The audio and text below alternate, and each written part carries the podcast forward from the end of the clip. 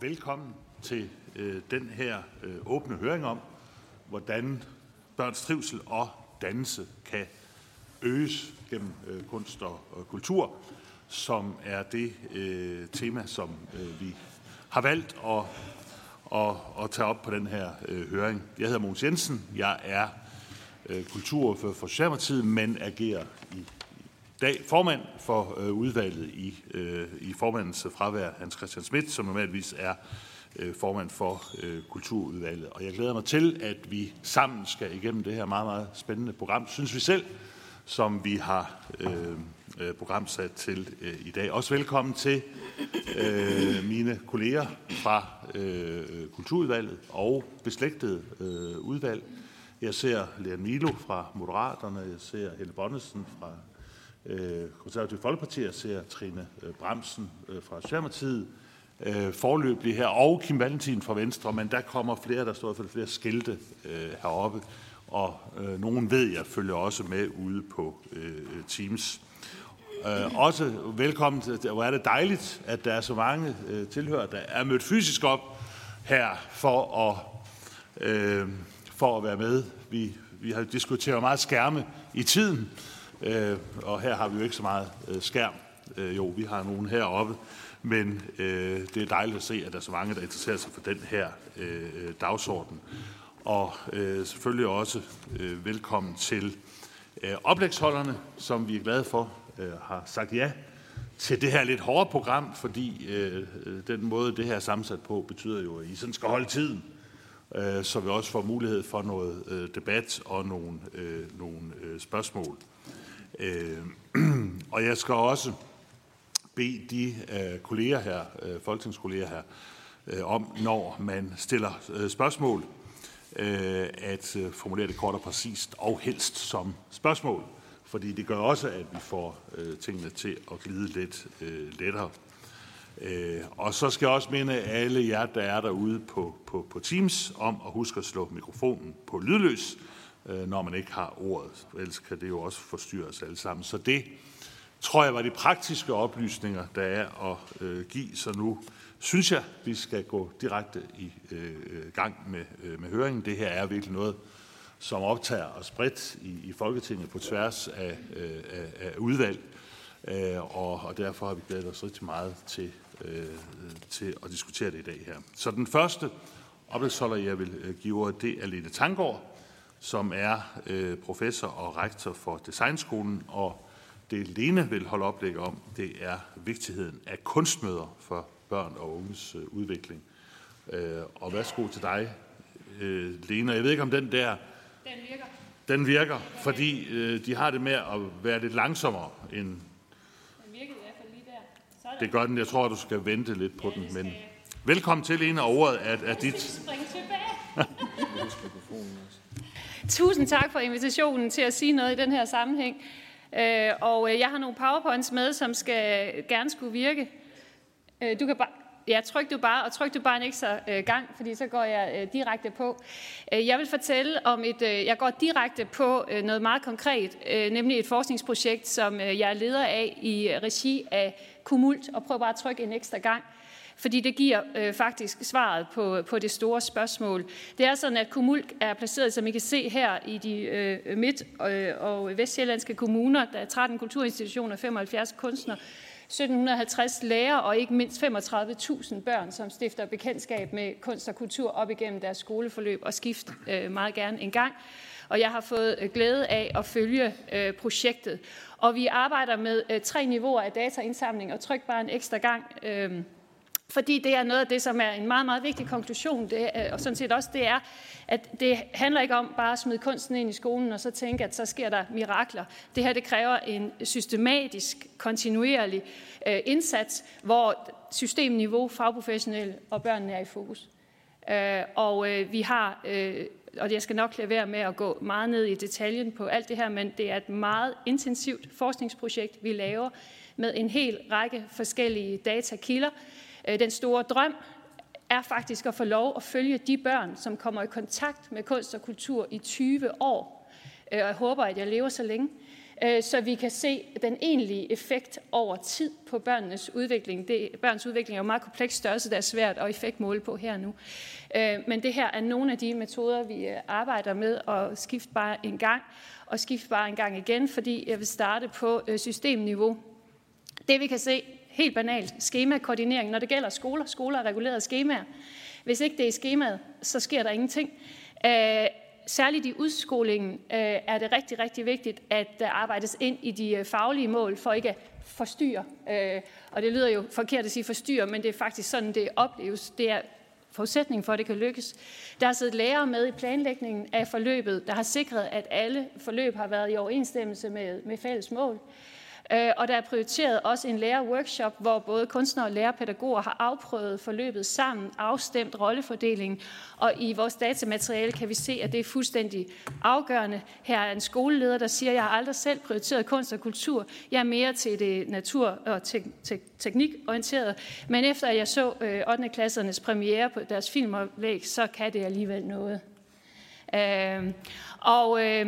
I kan se... Og det er altså helt nye data, dem som er i graferne hernede, vi laver, og det er statistisk valide data, hvor vi har de her 608 spørgeskemaer, og noget af det, der er ret overraskende, det er, hvor positiv lærerne og pædagogerne i den rækkefølge er for det her. Det er jo en af de fordomme, vi kan have. Jamen, lærerne vil slet ikke det her, de er meget mere orienteret mod det faglige, men det passer ikke. De henter kæmpe inspiration fra de her forløb ind i deres undervisning i matematik og dansk. Så skift bare en gang her. Lokalpolitikerne er selvfølgelig fuldstændig afgørende, også i den her sammenhæng. Når vi kigger på lærere, pædagoger og kunstnere, så giver det simpelthen faglig inspiration til at anvende formidlingsgreb fra forløbene i ordinær undervisning. Deres åbenhed over for det kunstneriske er meget afgørende for børnenes læreprocesser og kreativitet i forløbene, og det modnes over tid, kan vi se. Og det giver et spejl på den fagprofessionelle indsats og læringskulturen i klassen og børnegruppen og mulighed for ny deltagelse. Altså, der var en pædagog, der sagde, jeg havde aldrig troet, at de her 4 børn, som ellers er nogle af dem, jeg normalt vil sige, de hører over i specialundervisning, hvor meget de kan, når de får lov at deltage på en anden måde. Har kulturforløbet inspireret til at arbejde med kreative processer i undervisningen? Ja, det er der faktisk 48%, der siger, at det er rigtig, rigtig mange. Prøv at gå videre. Når vi kigger på... Skift bare en gang. Tak. Ja, fint. Når vi kigger på børnenes læring og kreativitet, så har vi allerede skrevet en artikel om det i det tidsskrift, der hedder Unge Pædagoger. Og der har vi forsøgt at sige noget af det her, og det er jo også valideret med afsæt i den internationale forskning på det her område. Altså det fremmer børnenes evne til at turde fejle og lære af fejlen i fællesskab. Der er nogen, der vil sige, at det er ret afgørende for innovationskapacitet, at man lærer af fejl. Det kan vi lære børnene meget tidligt. Det giver en øvebane væk fra de rigtige svars pædagogik, hvor jeg ikke bare sidder og leder efter, hvad vil læreren have at gøre nu, men hvor jeg begynder selv at formulere nye spørgsmål til stoffet. Det bidrager til alsidig dannelse og udvikling, som er et begreb, vi må have fat igen. Det har en positiv indflydelse på oplevelsen af at gå i skole. Lad os tage citatet her fra en 4.-klasses elev. Tak Morten, fordi du har gjort, at jeg har lært noget nyt og lært, at jeg kan have tillid til andre. Og min gruppe, fordi I har hjulpet mig med nye ting, og I har gjort, at jeg ikke er bange for at stå foran andre. Skift bare en gang. Jeg har eksempelvis opdaget, at jeg ikke er så stresset, når jeg holder en basgitar i mine arme. Så er jeg mere glad og rolig over for andre, og jeg føler mig mere kreativ end før. Altså, hvis I overvejer at være forsker, så skulle I tage og være det i det her projekt. Altså, det er fuldstændig rørende. Et barn i 7. klasse. Jeg er en filmmand nu. Altså, tal lige om dannelse. Det er dannelse. Og se sig selv i et muligt fremtidigt erhverv. Nu er jeg faktisk så god til at holde tiden, at jeg giver rum til andre. Det er også meget godt. Så jeg vil slutte med nogle konklusioner her. Det giver værdi at investere i kunst og kultur. Det giver værdi ind i den ordinære undervisning. Det giver værdi i sig selv. Det giver værdi for børnene, fordi de opdager nye sider af sig selv. Det giver værdi for lærere og pædagoger, fordi de bliver inspireret til at undervise på nye måder. Eleverne og børnene træner vanskelige kompetencer, som der er brug for i fremtiden. Der var en ny undersøgelse for nylig omkring værdien af kunst og kultur i økonomisk henseende. De data, vi lige har fået ind fra de kvantitative spørgeskemaer, siger faktisk også noget interessant i den her sammenhæng. Der er en 9. klasses elev, der er faktisk 2, som siger, at de skulle danse, fordi at der var en danser blandt en af kunstnerne. Og så fortæller de, og det kan man i et spørgeskema, at det oplevede de som krænkende. Hvorfor er det krænkende? Måske fordi man aldrig har rørt ved andre før. Altså fordi at man ikke har erfaret det kropslige, det sanselige, den æstetiske praksisform noget før. Det kan give berøringsangst. Altså simpelthen, det er vanskeligt. Det er så vanskeligt for dem at agere i den her modus med kroppen. Det har betydning for dannelsesprocesser, at man møder kunsten og kulturen tidligt i forhold til at lære at være sammen med andre i vanskelige situationer, hvor det er den følelsesmæssige afstemning, som er den afgørende kompetence. Mødet med kunst har værdi i sig selv for børnene. Børnene sidder jo ikke og tænker på, at det her kommer til at bidrage til bruttonationalproduktet. Men jeg er en filmmand nu. De forstår sig selv på nye måder. Ser, at de kan mere, end de troede. Vinder en chance for at forstå sig selv på en ny måde. Og det, der er væsentligt for mig at sige lige nu, det er, at det her det er et kæmpe datamateriale, og vi er ikke færdige med at bearbejde det. Vi publicerer på det, og har gjort det og kommer til at gøre det de kommende år. Men min drøm er at få lov til at følge det her endnu tættere og over tid, fordi der er internationale studier, hvor man har fulgt børn og unge, der har mødt kunst og kultur intensivt meget tidligt, og det peger på, at de selvfølgelig ender med at blive rigtig dygtige til det her. Alt, hvad vi giver opmærksomhed, får vi mere af.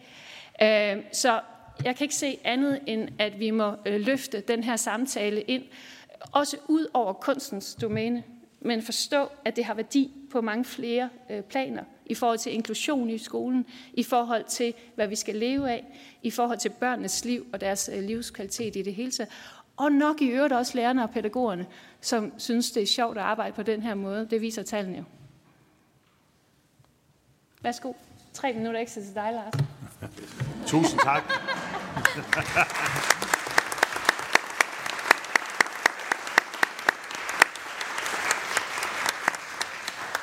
Ja, bare lige for at repetere, som I kan se i programmet, så tager vi de 3 næste oplægsholdere også efter hinanden, og så er der mulighed for spørgsmål.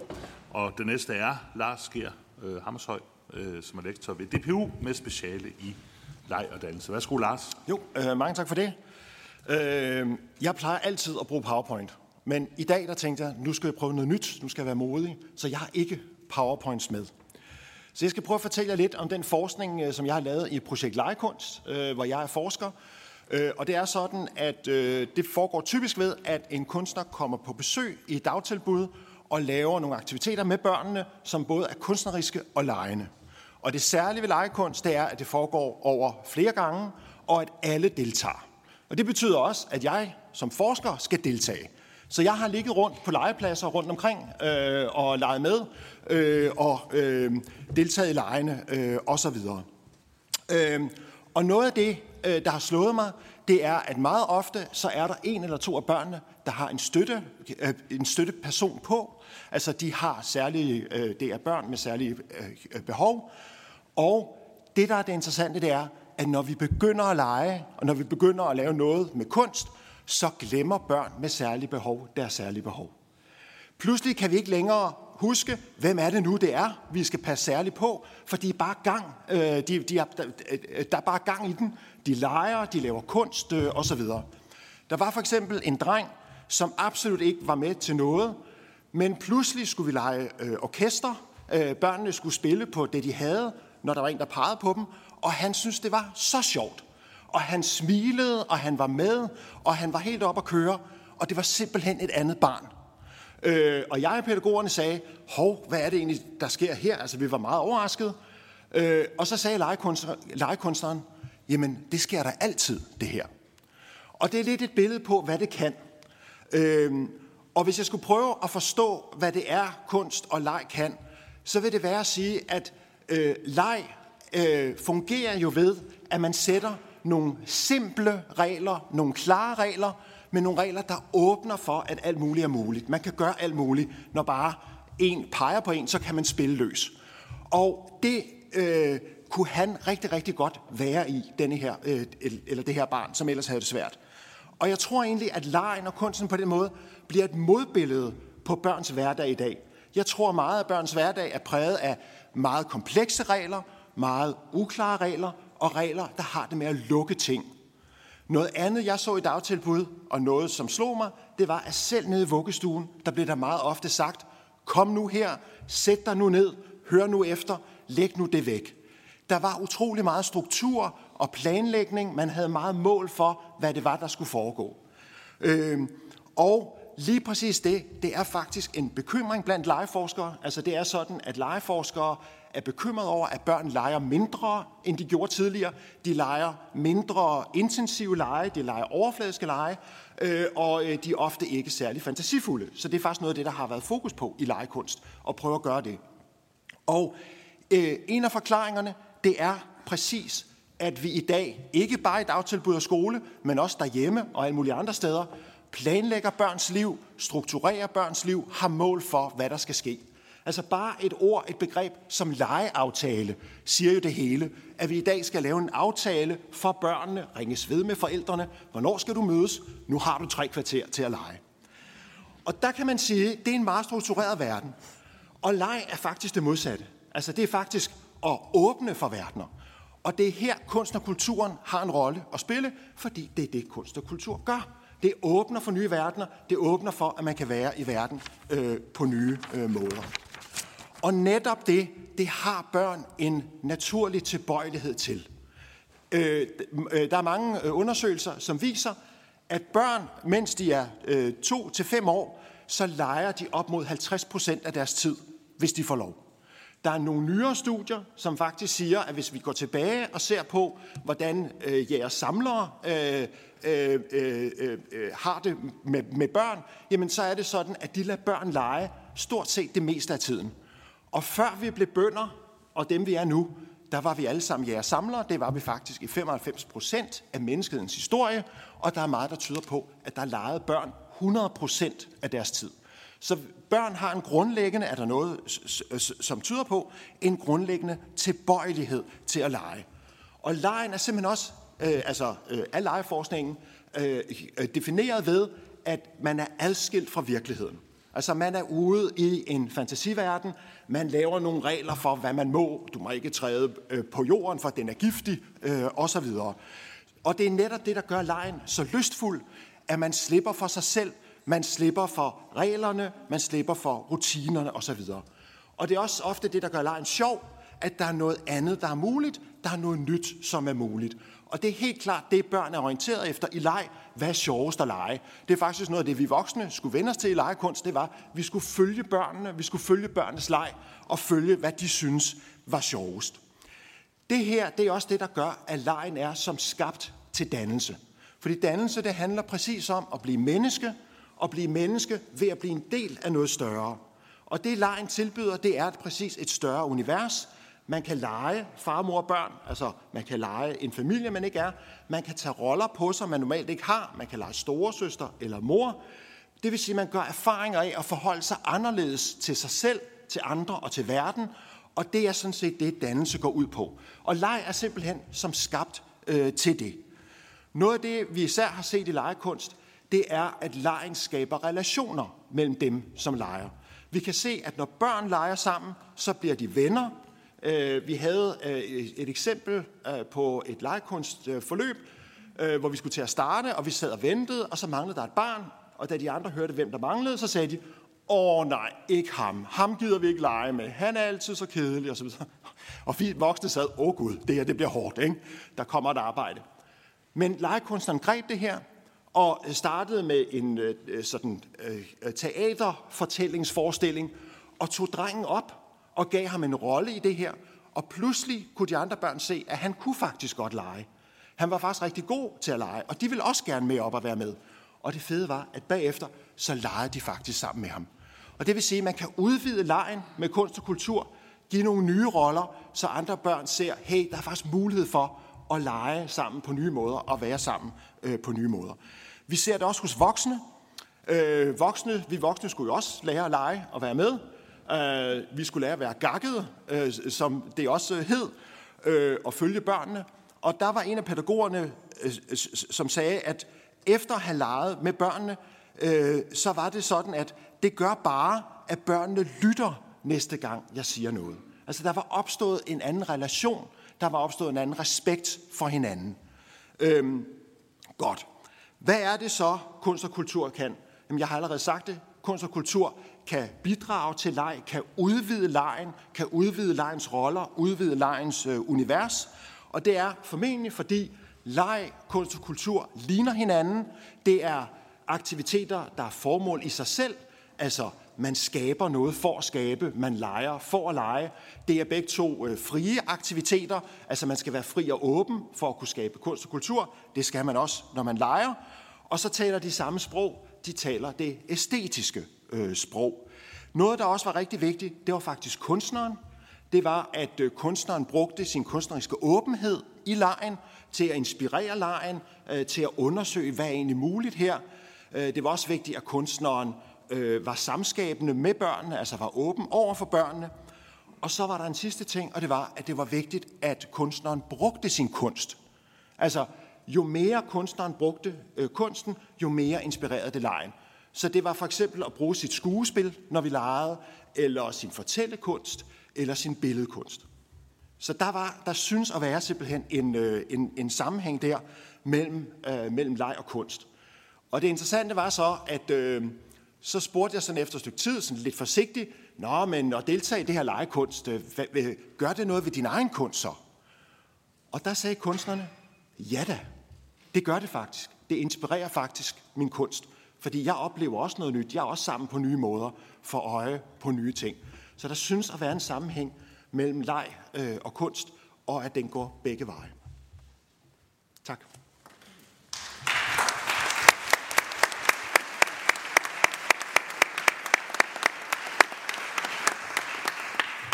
Tusind tak, Lars, og I er virkelig forbindelige med tiden. Det er rigtig, rigtig skønt, fordi så er der mere plads til spørgsmål og kommentarer. Den næste er Mikkel Snore og Vilms Bøjsen, som er docent og Ph.D. ved Professionshøjskolen Absalon. Værsgo til dig. Mange tak.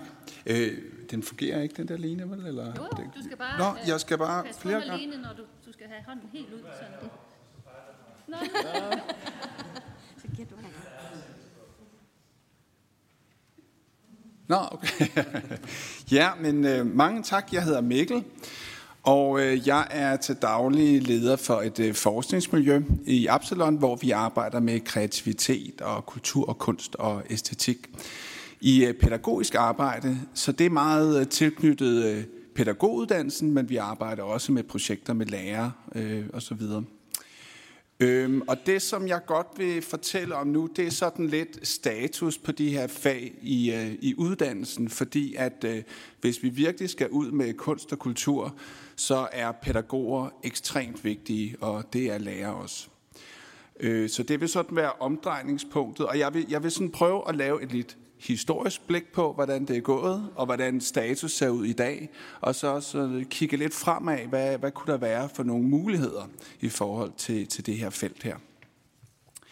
Og vi starter lige med historien. Altså, da jeg blev ansat på pædagoguddannelsen, det var sådan tilbage i 2002 og 2003, der var der sådan fyldt med kunstnere på pædagoguddannelsen. Jeg kan huske, jeg kom ind, og over i træværkstedet og billedkunstlokalet, der var Hal. Han lavede kunst hele tiden. Han sad der, han var kunstner, og også om sommeren solgte han sin kunst. Han sad dernede og arbejdede med kunst med børn, med studerende osv. Der var børnekulturdage. Så var der Birte, der var musikpædagog, udgav masser af professionelle albums, lavede musik, komponerede musik sammen med børnene. Så var der Jakob, der havde lavet drama rundt omkring i hele verden med børn og unge, med udgangspunkt i børn og unges fortællinger osv. Der var kunst alle vegne. Da jeg blev ansat, så var der lige præcis på det her tidspunkt lavet en regel om, at nu var det akademikere, man kun kunne ansætte. Og jeg kommer fra musikvidenskab, så jeg var akademiker, men for eksempel Birte, som var der på det tidspunkt, hun var fra Musikkonservatoriet, og senere hen kunne vi ikke ansætte sådan nogle folk som hende.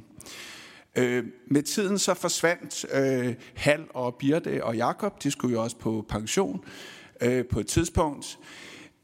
Og der forsvandt ret meget med dem, fordi vi kunne ikke ansætte folk som dem senere. Vi kunne ikke ansætte kunstnere på den måde. Der kan være masser af dygtige kunstnere rundt omkring, men de skal jo så være akademikere for at kunne undervise. Der var også andre ting, der forsvandt. For eksempel værkstederne. Jeg kan huske, da Hal stoppede med at undervise, så gik der cirka en uge, så var billedkunstværkstedet og træværkstedet fuldstændig kaos. Instrumenterne lå forskellige steder. Det er et kæmpe hyr at holde styr på sådan et værksted, om det er billedkunst eller musik, eller et kæmpe arbejde. Efter et halvt år, så havde vi lavet det om til gruppelokaler, hvor studerende kunne sidde og lave skriftlige opgaver. Vi havde sådan sendt vores gamle lærerovne til vores samarbejdspartnere osv., fordi der var ikke nogen, der kunne finde ud af at styre dem længere. Og der kan man sige, det var jo sådan et anekdotisk billede af min baggrund, men det svarer jo rigtig godt til, hvad det er for nogle generelle tal, der har været på det her område. Nu trykker jeg lige igen her. I 2010 så lavede vi den her store statusrapport omkring musikken, og det lavede vi inde på DPU, og vi lavede den i forhold til læreruddannelsen, pædagoguddannelsen, folkeskolen og videre, så videre, så videre, ikke? Og det var det viste ret generelt en nedgang på alle områder, men på pædagoguddannelsen var det faktisk helt vildt. Altså jeg kan stadig huske, da jeg fremlagde tallene dengang i 2010, så vidt jeg husker det, var det sådan en kæmpe chokbølge i lokalet, fordi at man havde simpelthen ikke regnet med, at det var så vildt. Altså vi skal tænke på, at tilbage i 80'erne, så var næsten halvdelen af undervisningstimerne, det var sådan nogle musiske kreative fag på pædagoguddannelsen, og når vi kommer frem til 2010, så for langt de fleste, så behøves man slet ikke at have dem, og for dem, der endelig kunne vælge dem, så var det kraftigt reduceret. Vi lavede også undersøgelsen præcis på samme måde i 2020, og det viste også generelt en nedgang. Du skal lige huske at sige, at der kan være lokale forskelle. Der er vildt dygtige ildsjæle derude, der laver fantastiske ting. Der er fantastiske miljøer rundt omkring. Så nu taler jeg bare sådan det generelle billede. Så i dag er vi faktisk nede på, at rigtig mange studerende aldrig nogensinde oplever de kreative musiske fag. Så jeg vil bare sige, at det her det er ekstremt voldsom ændring af en uddannelse. Altså virkelig voldsom. Og det kan der jo være mange forskellige årsager til. Og jeg tror, jeg vil starte med at sige, at for det første er det i hvert fald ikke nogen, der har haft onde intentioner omkring det her. Altså jeg har aldrig nogensinde mødt en politiker eller andre, der ligesom har sagt, vi synes, der er for mange æstetiske fag, eller vi synes, der er for mange kunstfag, eller sådan noget. Det er fordi, at man har godt vil nogle andre ting, der jo også har været gode. For det første, så kan man sige, at den pædagogiske uddannelse, ligesom læreruddannelsen, skal jo tage sig rigtig mange ting. Altså noget af det, der er begyndt at fylde på den pædagogiske uddannelse, det er jo sådan noget med det tværprofessionelle samarbejde, der kan være rigtig relevant. Køn og seksualitet er jo også bare et emne, der er virkelig relevant. Der er enormt mange spændende områder, der også skal være plads til.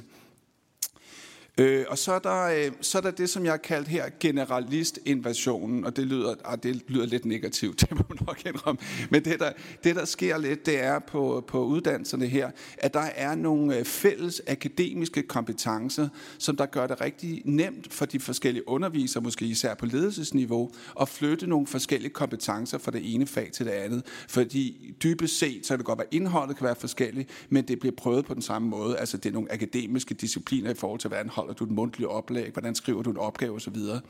Så hvis vi har nogle folk, der er ret generiske og kan gå ind i mange fag, så er det faktisk ret meget fleksibelt at have en uddannelse, i stedet for at have sådan nogle, som jeg fortalte om før, med Jakob og Birte og Hal, der lige pludselig skulle kastes ud i at sidde og arbejde med opgave og sådan almindelige akademiske discipliner. Det vil sige, det er meget mere besværligt at have sådan nogle kunstnertyper, fordi de kan kun undervise i en bestemt ting.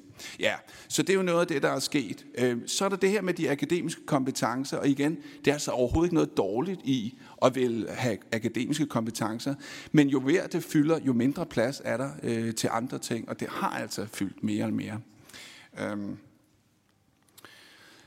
så kan man sige, hvad er det så, vi skal gøre ved det her? Nu kigger jeg lidt på tiden, fordi jeg fik allerede på forhånd dårlig samvittighed, da Lene startede med at sige det der med at give tid til andre. Så jeg tænkte, det skal jeg virkelig, virkelig huske. Så jeg tror, jeg har 2 minutter tilbage. Nej, men der er jo nogle forskellige ting, vi kan gøre. Altså, der er en revitalisering af de musisk kreative fag, og jeg tror ikke rigtig, vi kommer udenom også at gå den her vej her. Og det betyder mere omfang, altså det kommer til at fylde flere timer til de studerende, flere undervisere, der rent faktisk er rigtig stærke kompetence i forhold til det her. Det tror jeg, vi skal i hus med, fordi I skal huske på, og det ligger også lidt, synes jeg, det som Lene sagde til at starte med, at hvis vi kigger rundt på forskning omkring det her, hvad det kan i forhold til børn og unges trivsel og dannelse osv., så det der med, at der er kvalitet i de aktiviteter, vi laver, det er en af de ting, vi kan se i stort set alle projekter. Der har en kæmpe betydning. Så vi bliver nødt til at tage det der med kvalitet alvorligt. Så hvis vi nu vælger den her løsning, så kan man sige, at det er omkostningstungt, og der er noget andet, der måske bliver nødt til at gå væk. Der kan også godt være den ulempe, at vi ikke bare kan gå tilbage til sådan nogle traditionelle fag og sige, nu gør vi bare det samme, som vi har gjort de sidste 50 år, så har vi billedkunst, så har vi drama, så har vi musik, så gør vi det samme. Der er også en masse andre ting, der banker på derude. Der er e-sport, der er makerspaces, der er skating, der er bordrollespil. Der er alt muligt andet, som vi også skal kunne imødekomme som institution. Men altså, det er i hvert fald en vej at gå. Og løsning 2. Jeg skal nok lade være at gå igennem alle mine løsninger, fordi der er 10. Så. og man kan forestille sig mange forskellige. Et andet ting, det er jo et slags opgør nu, altså opgør i udråbstegn, eller ikke udråbstegn i, hvad hedder det nu? Altså, fordi et opgør, det... Ja, lige præcis. Det lyder så konfrontatorisk, men det er noget med at ligesom sige, jeg tror, vi er nødt til at kigge på det her. Altså, det kan faktisk godt være svært både at blive uddannet som kunstner og akademiker. Altså, det tager lang tid, og vi har faktisk brug for de der kunstneriske kompetencer på de her uddannelser. Vi har brug for den kvalitet, det giver. Vi kan også arbejde med værksteder ude i byen, og det gør man jo allerede, samarbejde med de musiske skoler blandt andet, altså det at tænke uddannelsen ud i den åbne verden, og vi samarbejder med andre aktører. Kæmpe muligheder, og vi kan blive endnu bedre til det. Stadigvæk så tror jeg faktisk, at vi bliver også nødt til at have kompetence in-house på de her uddannelser, for at skabe rigtig forankring og kvalitet. Omfavn andre fagligheder ude i den pædagogiske profession. Nogle af de rigtig fede projekter, vi ser, det er jo også pædagogiske institutioner, der er gode til også at ansætte folk, der kommer udefra den pædagogiske institution og oplærer dem i det pædagogiske arbejde. Det giver enormt stor kvalitet også. Nu tror jeg vil gemme alle de andre løsninger og bare sige, at jeg tror, at som sagt... at hvis vi lytter til den forskning og undersøgelser, der er på det her område, der handler om kvaliteten er væsentlig, så bliver vi nødt til faktisk at overveje ret grundigt, hvad vi gør med de her uddannelser. Fordi hvis vi skal ud til mange børn og unge, så er læreruddannelse og pædagoguddannelse helt uomgængeligt. Yes, det var det, jeg ville sige.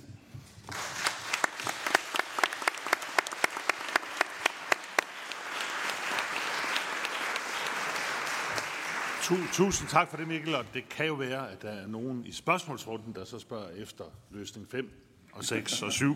Vi ser, men det næste oplægsholder, vi skal høre her, det er Malene Bichel, er det den rigtige måde at sige det på? Ja, og du er studielektor i musikpædagogik ved Rytmisk Musikkonservatorium, og skal sige noget om resultaterne fra projektet GRIB Engagementet. Værsgo.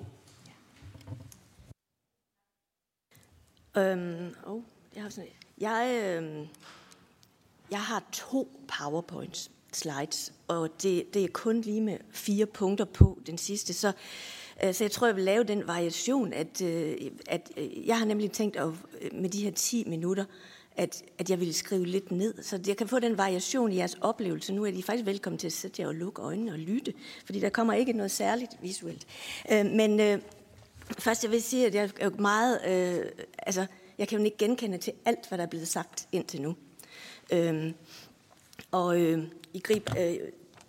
I GRIB Engagementet, der har vi ligesom, det har været et større projekt, hvor rigtig mange af sådan nogle af nogle af de samme ting er blevet undersøgt. Altså, og så det jeg er blevet inviteret til at præsentere her, det er altså resultaterne fra GRIB-engagementet, som er et kulturministerielt initiativ, der skulle understøtte, at flere børn og unge får adgang og lyst til at deltage i kunstneriske aktiviteter.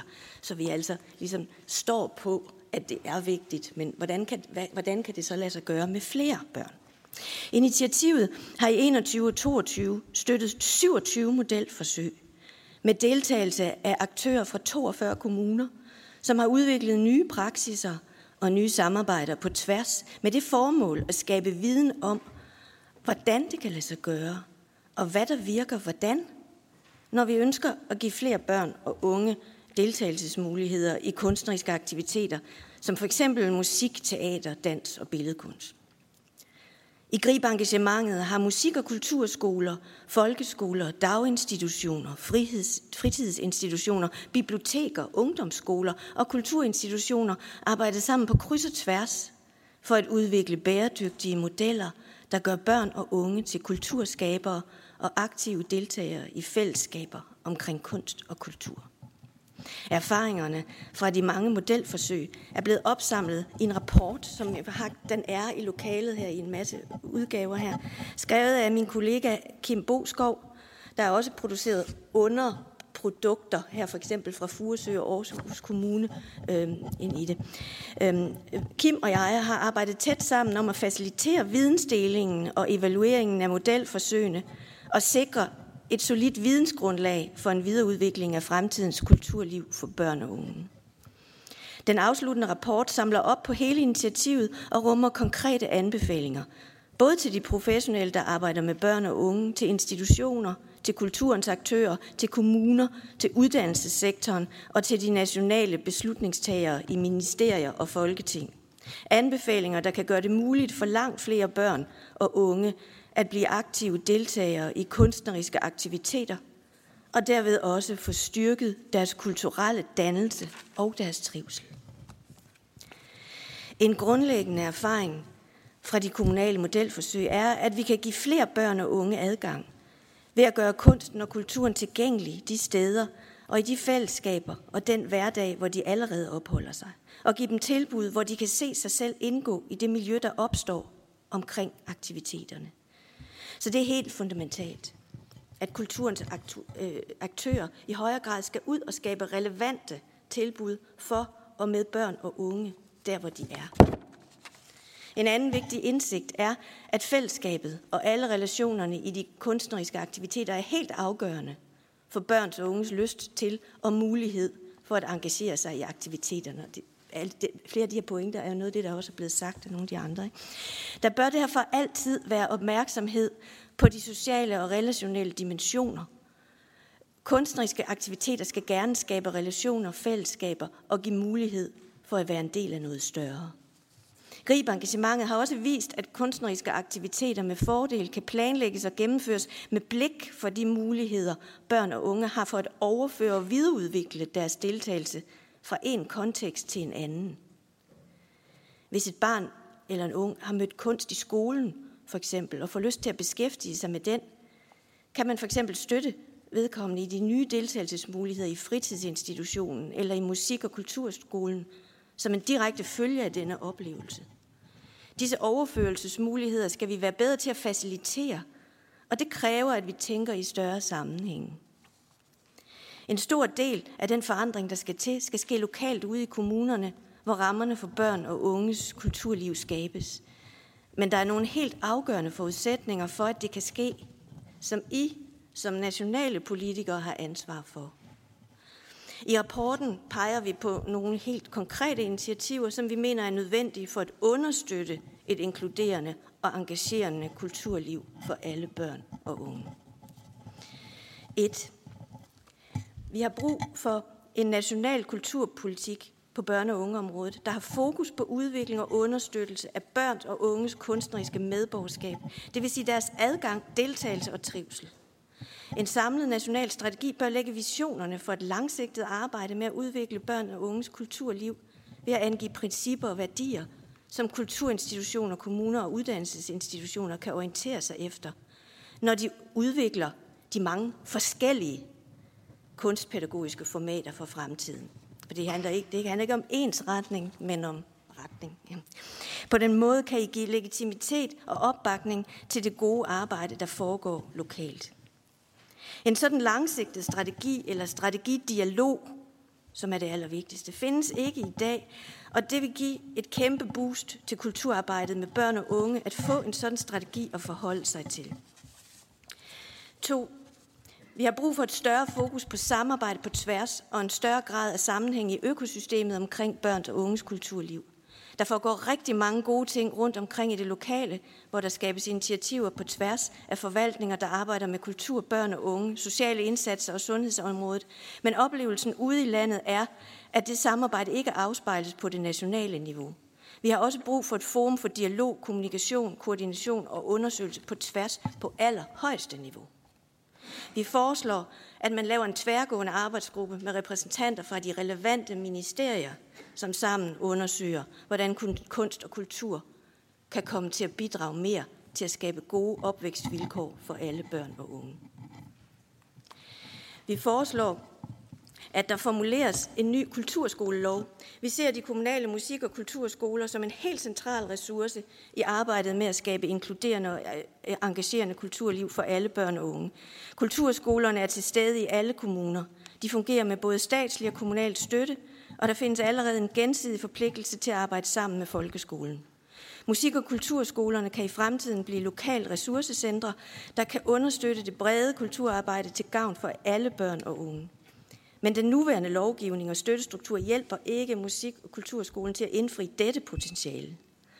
På baggrund af erfaringerne fra GRIB engagementet og den omfattende forskning, der findes på kulturskoleområdet fra vores skandinaviske nabolande, foreslår vi derfor, at der formuleres en ny kulturskolelov, hvor formålet for Danmarks musik- og kulturskoler bliver at arbejde for varetagelse af alle børns og unges kulturelle rettigheder ved at skabe lige adgang til kunstneriske aktiviteter, at give børn og unge mulighed for at tilegne sig kundskaber og færdigheder inden for forskellige kunstområder, at skabe forudsætninger for, at børn og unge kan indgå som aktive deltagere i og medskabere af fælles kulturliv, at støtte udviklingen af den enkeltes erkendelses- og indlevelsesmuligheder og fremme børn og unges trivsel og alsidig udvikling.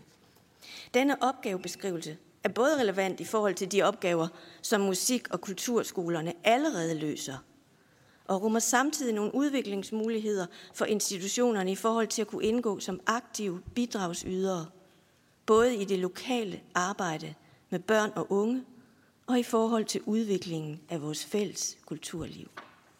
4. Der er behov for at se på uddannelsesområdet, og der kommer jo ind i noget, der også lige blev sagt. Det er nødvendigt at løfte hele det kunstpædagogiske område på vores uddannelsesinstitutioner. Det gælder både de kunstneriske uddannelsesinstitutioner, hvor det lige nu stort set kun er musikkonservatorierne, der uddanner kandidater med pædagogiske kompetencer. Det er oplagt at kigge på, hvordan vi skaber et solidt uddannelses- og forskningsmiljø for kunstpædagogik, også inden for scenekunst, billedkunst og filmkunst. Samtidig har vi brug for at styrke de praktiske og æstetiske fag- og fagområder på lærer- og pædagoguddannelsen, så vi igen får pædagoger og lærere, der kan lade kunst og kultur indgå som central del af børn og unges hverdag i de institutioner, hvor de tilbringer rigtig meget tid. Og så skal vi have skabt flere forbindelser både på tværs af uddannelsesinstitutioner og på tværs af uddannelsesinstitutioner og kommuner, så vi kan skabe praksisnær kompetenceudvikling ude der, hvor kunsten og kulturen skal leve i endnu højere grad end i dag. Vi håber, I har lyst til at bruge nogle af de erfaringer, vi har fået i GRIB-engagementet, og læse den her i udviklingen af inkluderende og engagerende kulturliv for alle, der vokser op i Danmark.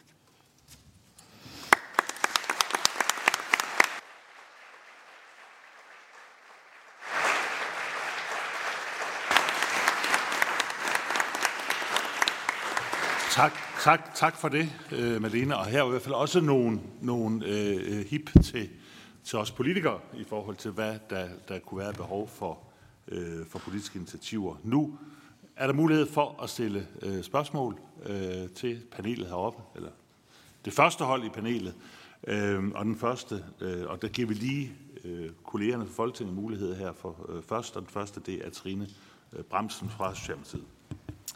Tak for det, og tusind tak for virkelig spændende og inspirerende indlæg, jo både politisk og privat. Jeg tror, at vi skal hjem og lege orkester til aftensmaden i aften derhjemme. Og man kan jo ikke lade være med som beslutningstager at blive sådan en lille smule ydmyg, når man sidder over for fagpersoner som jer, der har så stor viden. Men jeg vil alligevel våge pelsen og stille to spørgsmål. For det, der jo gør det svært som beslutningstager, er jo de systemer, der møder hinanden. Og kunsten, som kan være lidt svær at få til at passe ned i kasser og rammer, og sige præcis, hvad er det, den enkelte opnår gennem kunsten og kulturen. Og så det politiske system, hvor vi hele tiden er tvunget til at kunne sådan... Ja, det er i hvert fald det, vi arbejder i. Man er tvunget til at kunne sikre systemer, der får øje på det barn, der har nogle særlige behov, eller kunne dokumentere, hvordan bestemte børn reagerer på bestemte tidspunkter. Så det kunne være meget interessant at høre jeres perspektiver på det. Hvordan får vi de to systemer til at spille bedre sammen? Altså det, der er svært at formelsætte. Hvordan får vi opfundet et system, der kan formelsætte det? For jeg tror ikke, vi kommer udenom, at det politiske system kræver det her med nogle strukturer og systemer. Og så det andet spørgsmål, som måske Og I skriver ned, fordi I skal svare på flere spørgsmål. Og det andet spørgsmål, som måske også er lidt våget. Er der noget kunst og kultur, der er bedre end andet, når vi taler om børn og læring, og ikke mindst identitetsdannelser, som jeg i hvert fald tager med herfra, som jeg synes er en rigtig, rigtig væsentlig pointe, altså identitetsdannelsen og afprøvningen af forskellige roller. Tak. Og når jeg sagde, at I skulle skrive ned her, fordi der kommer flere MF'er, som har spørgsmål, og vi samler dem sammen, og så får I mulighed for at svare til sidst. Den næste, det er Charlotte Brumann Mølbæk fra SF. Ja, tak for det, og nogle gode oplæg. Jeg blev faktisk selv uddannet som pædagog lige i overgangen til den akademiske periode, så jeg har også haft mine oplevelser med Kongas, men har i den grad også set udviklingen i forhold til pædagoguddannelsen. Og det står jo sådan set som en bunden opgave for os at gå i gang med lige præcis en bedre kvalificering af pædagoguddannelsen, forhåbentlig, når regeringen indkalder. Men måske også sige lidt omkring, kan vi gøre noget også efteruddannelsesmæssigt? Altså, hvad kan vi gøre for at ligesom også at klippe dem på, som mangler nogle af de her redskaber, både sådan helt konkret, men også måske også nogle erfaringer omkring æstetiske læreprocesser, kreative læreprocesser, og det gælder for så vidt i virkeligheden også lærerne.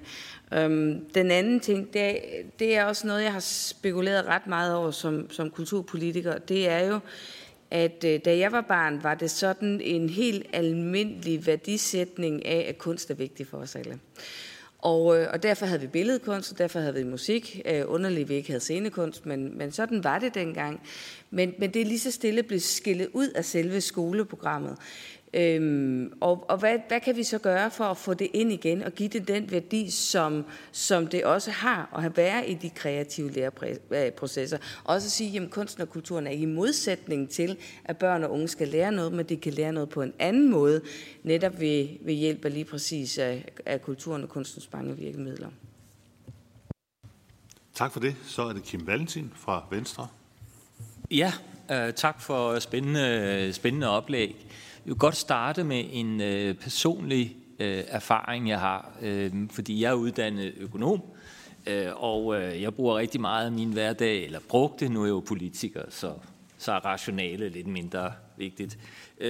Men jeg brugte rigtig meget af min tid på rationale, matematik og præcise svar og normative ting, og på et eller andet tidspunkt, så fandt jeg ud af, at hold da op, og var jeg træt i hovedet, når dagen gik, og jeg var faktisk ikke nogen særlig meget bedre økonom, end da jeg blev uddannet, så tænkte jeg, hvorfor egentlig det? Og jeg prøvede at indlægge andre ting i min hverdag, kunstneriske aktiviteter, og straks, det var meget hurtigt efter, så begyndte jeg faktisk at vokse i mit arbejde som økonom. Og hvis man kigger sådan lidt tilbage i tiden, så kan man se, at der er rigtig mange videnskabsfolk, for eksempel, der også var kunstnere. Og i dag har vi jo forskellige årsager, bruger vi jo en struktur til at lukke folk ind i nogle siloer, og så siger vi, det er du god til, det er det, du skal bruge din tid på. hvor meget går vi egentlig glip af i den sammenhæng? Altså, hvad går vi glip af ved at lukke folk ind i sådan nogle siloer, i stedet for at sige, I skal bruge tid på også at bruge kunst eller noget andet, som får dem et andet sted hen. Tak, Kim. Og så er det Leon Milo fra Moderaterne. Ja, tak for ordet. Som nyvalgt her på Tinge, så kan man sige, så er jeg jo sådan set opdraget med, at vi skal lytte til dem, og så skal vi jo drage politikken. Så egentlig havde jeg håbet på, at det var publikum først, og så kunne vi politikere bagefter komme til. Men tak for ordet. Tak for at sætte fokus på et vigtigt emne. Tak for at få den her indsigt omkring kunstens og kulturens betydning for de unge mennesker. Som far til 5 drenge, hvor den ældste er 21, og den yngste er 1,5 år, der vil jeg sige, der har jeg haft en oplevelse, som er meget alsidig, når det kommer til vuggestuer, børnehaver, skoler og de videregående uddannelsessteder. Og jeg har i hvert fald om noget med 2 streger under set, hvilken forskel det kan gøre med engagerede, dygtige medarbejdere, som der jo alle sammen har en tro på, at det, de går og gør, er det rigtige. Jeg kan se, at der er nogle kæmpe udfordringer, også som Mikkel var inde på, i forhold til den her tankegang, at det akademiske og kunsten, hvordan får vi det til at gå hånd i hånd? Med mange af de pædagoger, jeg i hvert fald har mødt, så har der altid været et stort hjerte og en stor vilje til at ville det bedste for børnene. Og der har været nogle forskellige tro på, hvordan vi så lykkes med det. Jeg sidder nu her som politiker og skal fremadrettet tage de rigtige beslutninger sådan rent politisk og have tro på, at det vi gør for næste generation også er det rigtige. Og derfor har jeg jo også brug for et eller andet sted at vide med jeres gode indsigter, hvornår er det, at vi går fra... Fordi jeg kan jo se med min søn på 3,5, som i dag er i en kombination af noget Steiner-pædagogik og så en akademisk pædagog, der er gået sammen om en privat dagsinstitution, hvordan de synger ned ad strøget, hvordan de er i Kongens Have, laver klatretræer med kreativitet osv., hvilken forskel det har gjort i forhold til en almindelig institution, vi har den lille i. Og der kunne jeg jo godt tænke mig lidt at høre, hvornår er det, vi går over og bliver mere akademiske? Hvornår i uddannelsessystemet er det, vi tillader den her, altså skal kreativiteten, for jeg kan godt se, at kreativiteten lige nu skal fylde meget. Jeg kan også se, at ham på 21, der nu er ved at skal være pilotuddannet, måske godt kunne trænge til noget akademisk senere i livet. Hvor er det, at vi skal begynde at kigge på rammerne for, hvornår at vi sætter ind? Kan I følge mig? Tak. Og lad mig bare tilføje, at jo kortere spørgsmålene er fra folketingsmedlemmer, jo mere tid bliver der så også... Beklager, jeg er ny på tingene. Jeg lærer hver dag. Ny i trafikken. Og jeg ved godt, det er meget, I skal forholde jer til, men til gengæld, så behøver jeg ikke at svare på alle spørgsmål. Jeg tror, hvis vi fordeler det hen af linjen, så kan der nok give svar på de fleste. Men jeg vil bare lige spørge i relation til, vi ved jo, og det er jo tydeligt, at det I har sagt, at den forskning, der ligger, af hvad det betyder i forhold til dannelse og fantasi og skaberevne og trivsel for børnene med kunst og kultur. Og jeg kan huske forskningen tilbage i tiden, Anna Bamford, I kender sikkert hendes arbejde, hun har også arbejdet her i Danmark, altså hvor hun igennem international forskning også slog fast, at kunstrig undervisning styrker også øvrige fagligheder. Og det vil jeg spørge om, er det stadigvæk gældende? Ser vi stadigvæk det i forskning? Og det andet, jeg vil spørge om, og det er nok til dig, Lars, der sagde det her med, hvad man oplever, det her gør vi børn, der har det svært. Og nu tænker jeg også her, børn, der er mindre boglige. Er det her noget, der rykker noget for dem i særlig grad, eller er det noget, vi ved noget om? Og så får I lejlighed til at svare. Og vi tager den samme rækkefølge, og det er så Lene først. Værsgo. Ja, så vil jeg starte med dit spørgsmål, Mogens Jensen, omkring Bamfords forskning. Ja, det ser vi stadig. Det, man skal være opmærksom på, det er, at der ikke den der direkte transfer. Altså, du bliver ikke bedre til matematik, bare fordi, at du spiller musik. Men det, hvis du har en dygtig lærer, der hjælper dig til at omforme kompetencer, så kommer vi rigtig langt. Og det er det, Kumult-forskningsprojektet viser, at lærerne jo også bliver inspireret til at begynde at undervise på en anden måde. Og det er nok der, det får den største effekt. Så det er ikke bare barnet, der laver transfer, men at lærerne og pædagogerne bliver dygtigere. Fru Trine Bramsen, siger man sådan. Det lyder meget godt, ikke? Behøver man ikke det? Det er kun også. Er der noget kunst, der er bedre end andet? Nej, det tror jeg ikke, man kan sige. Men det hele kommer an på barnet, men der Nogle af vores data indikerer måske, at i udskolingen med teenage-eleverne der kan performance, scenekunst, dans osv. noget i forhold til identitetsdannelsen, og det synes jeg, der er mange perspektiver i. Hvordan får vi systemer til at passe sammen? Altså, der er måske en ambition i Undervisningsministeriet, det kan ikke helt regne ud, men om at kigge på fælles mål. Hvis vi skriver de fælles mål lidt om, så det kunstneriske, det æstetiske, det sanselige får mere plads, så kommer vi rigtig langt til et konkret sted og få systemerne til at arbejde sammen. Vores projekt viser jo også, at systemniveau, fagprofessionelt niveau og børn og unge, hvis der hele tiden er tæt koordinering der, så kommer vi rigtig langt og undgår, at nogle børn falder igennem på uheldige måder. Det akademiske, hvornår skal det have plads? Det skal have plads der, hvor man skal være akademiker. Og det kunne vi jo så overveje, altså for eksempel i forhold til Mikkels udmærkede pointer omkring pædagoguddannelsen og læreruddannelsen. Lad os få styrket det æstetisk praktiske igen. Kan jo tage erfaring med fra Designskolen, hvor vi jo forsøger at kombinere de to ting og har gjort det længe, og det er måske den model, man skal kigge på i forhold til pædagoguddannelsen. Efteruddannelse fuldstændig afgørende, der er resultater fra Kumult. Hvor meget går vi glip af, Kim? Ekstremt meget. Originalitet i forskning er ofte et resultat af, at man krydser grænser. Tak, Lene. Så er det Lars. Ja, altså tak for alle de gode spørgsmål. Jeg kan slet ikke nå at svare på dem alle sammen, men til Trine Bramsen vil jeg sige, altså jeg tror, det er svært, altså det her, hvad er balancen mellem det legende og det strukturerede og planlagte? Fordi begge dele er jo vigtigt. Altså det er meget vigtigt at sige. Men der synes at være en overvægt af planlægning og struktur osv. Og så er spørgsmålet så, hvad er det så, vi kunne gøre? Altså, og noget af det, vi kunne gøre, var jo at sætte fokus på det. Altså at sætte fokus på, det er faktisk vigtigt også med leg, det er vigtigt med kunst. Blandt andet gennem projekter, som vi har forsøgt at lave osv. Og så gøre det gennem uddannelserne. Altså at give pædagogerne mulighed for at deltage på legende måder, på kunstneriske måder. Mikkel talte om det her med, at de skulle altså også kunne det kunstneriske og æstetiske. Jeg vil jo mene, hvorfor lærer man ikke pædagoger at lege på pædagoguddannelserne og lege med børn? Det er faktisk sådan noget, de får rigtig meget brug for. Og det kobler så til Milos spørgsmål. Hvor meget akademisk skal der være en uddannelse?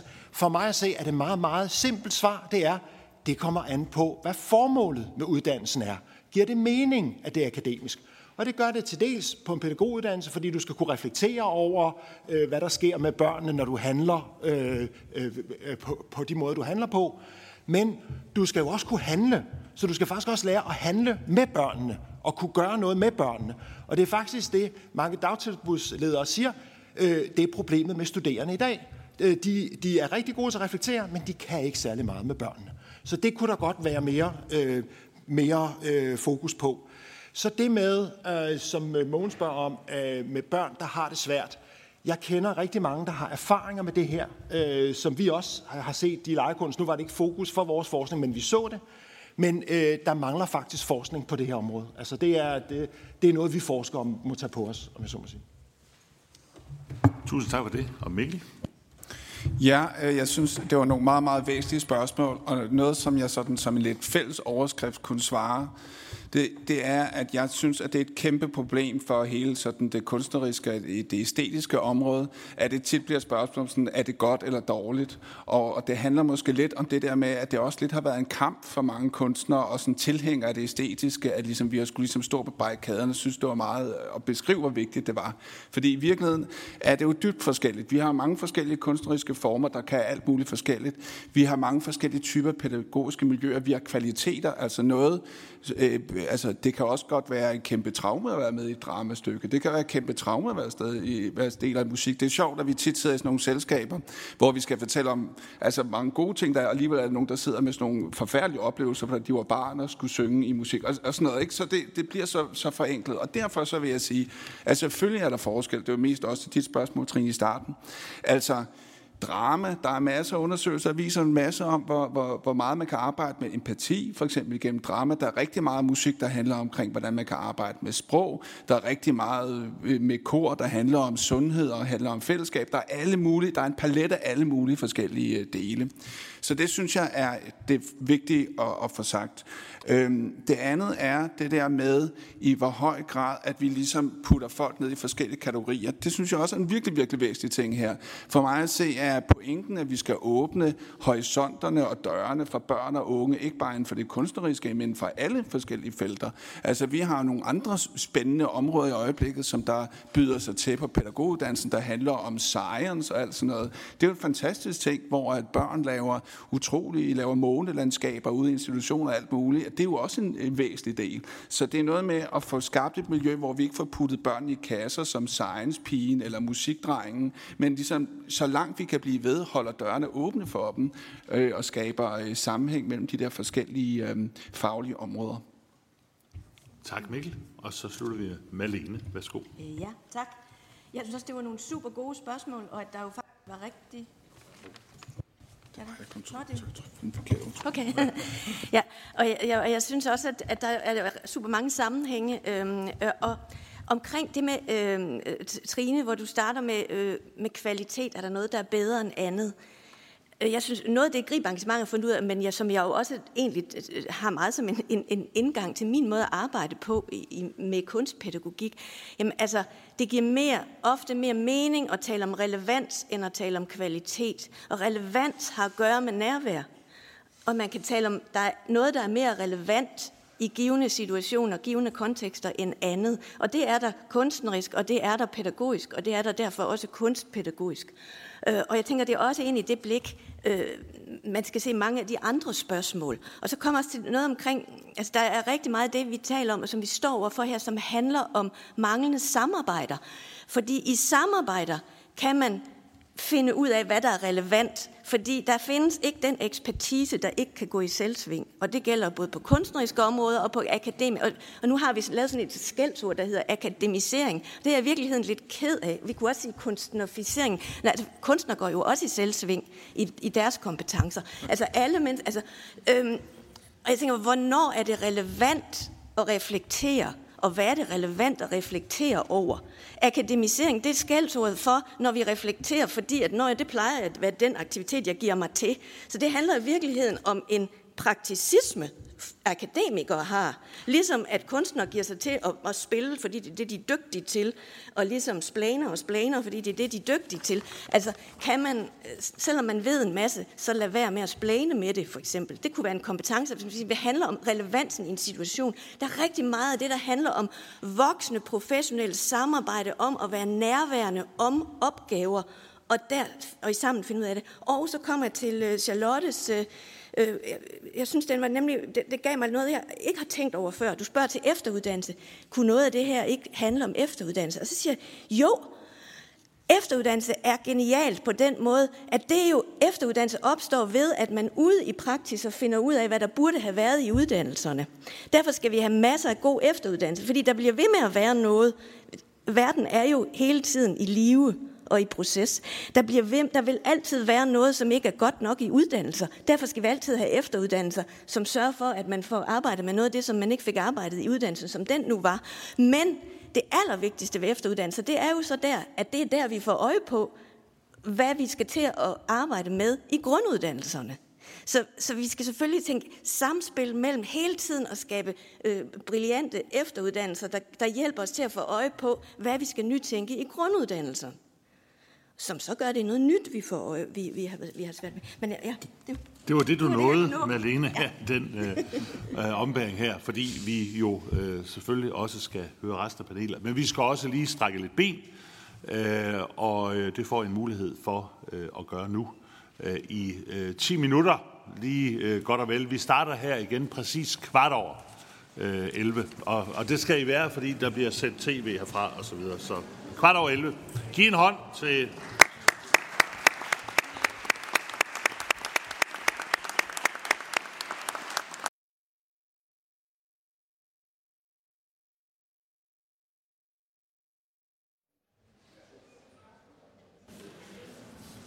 Ja, velkommen tilbage her til vores høring om at øge børns trivsel og dannelse gennem kunst og kultur her i Landstingssalen, hvor vi skal videre med vores oplæg. Og byttede vi rundt? Blev vi enige om det?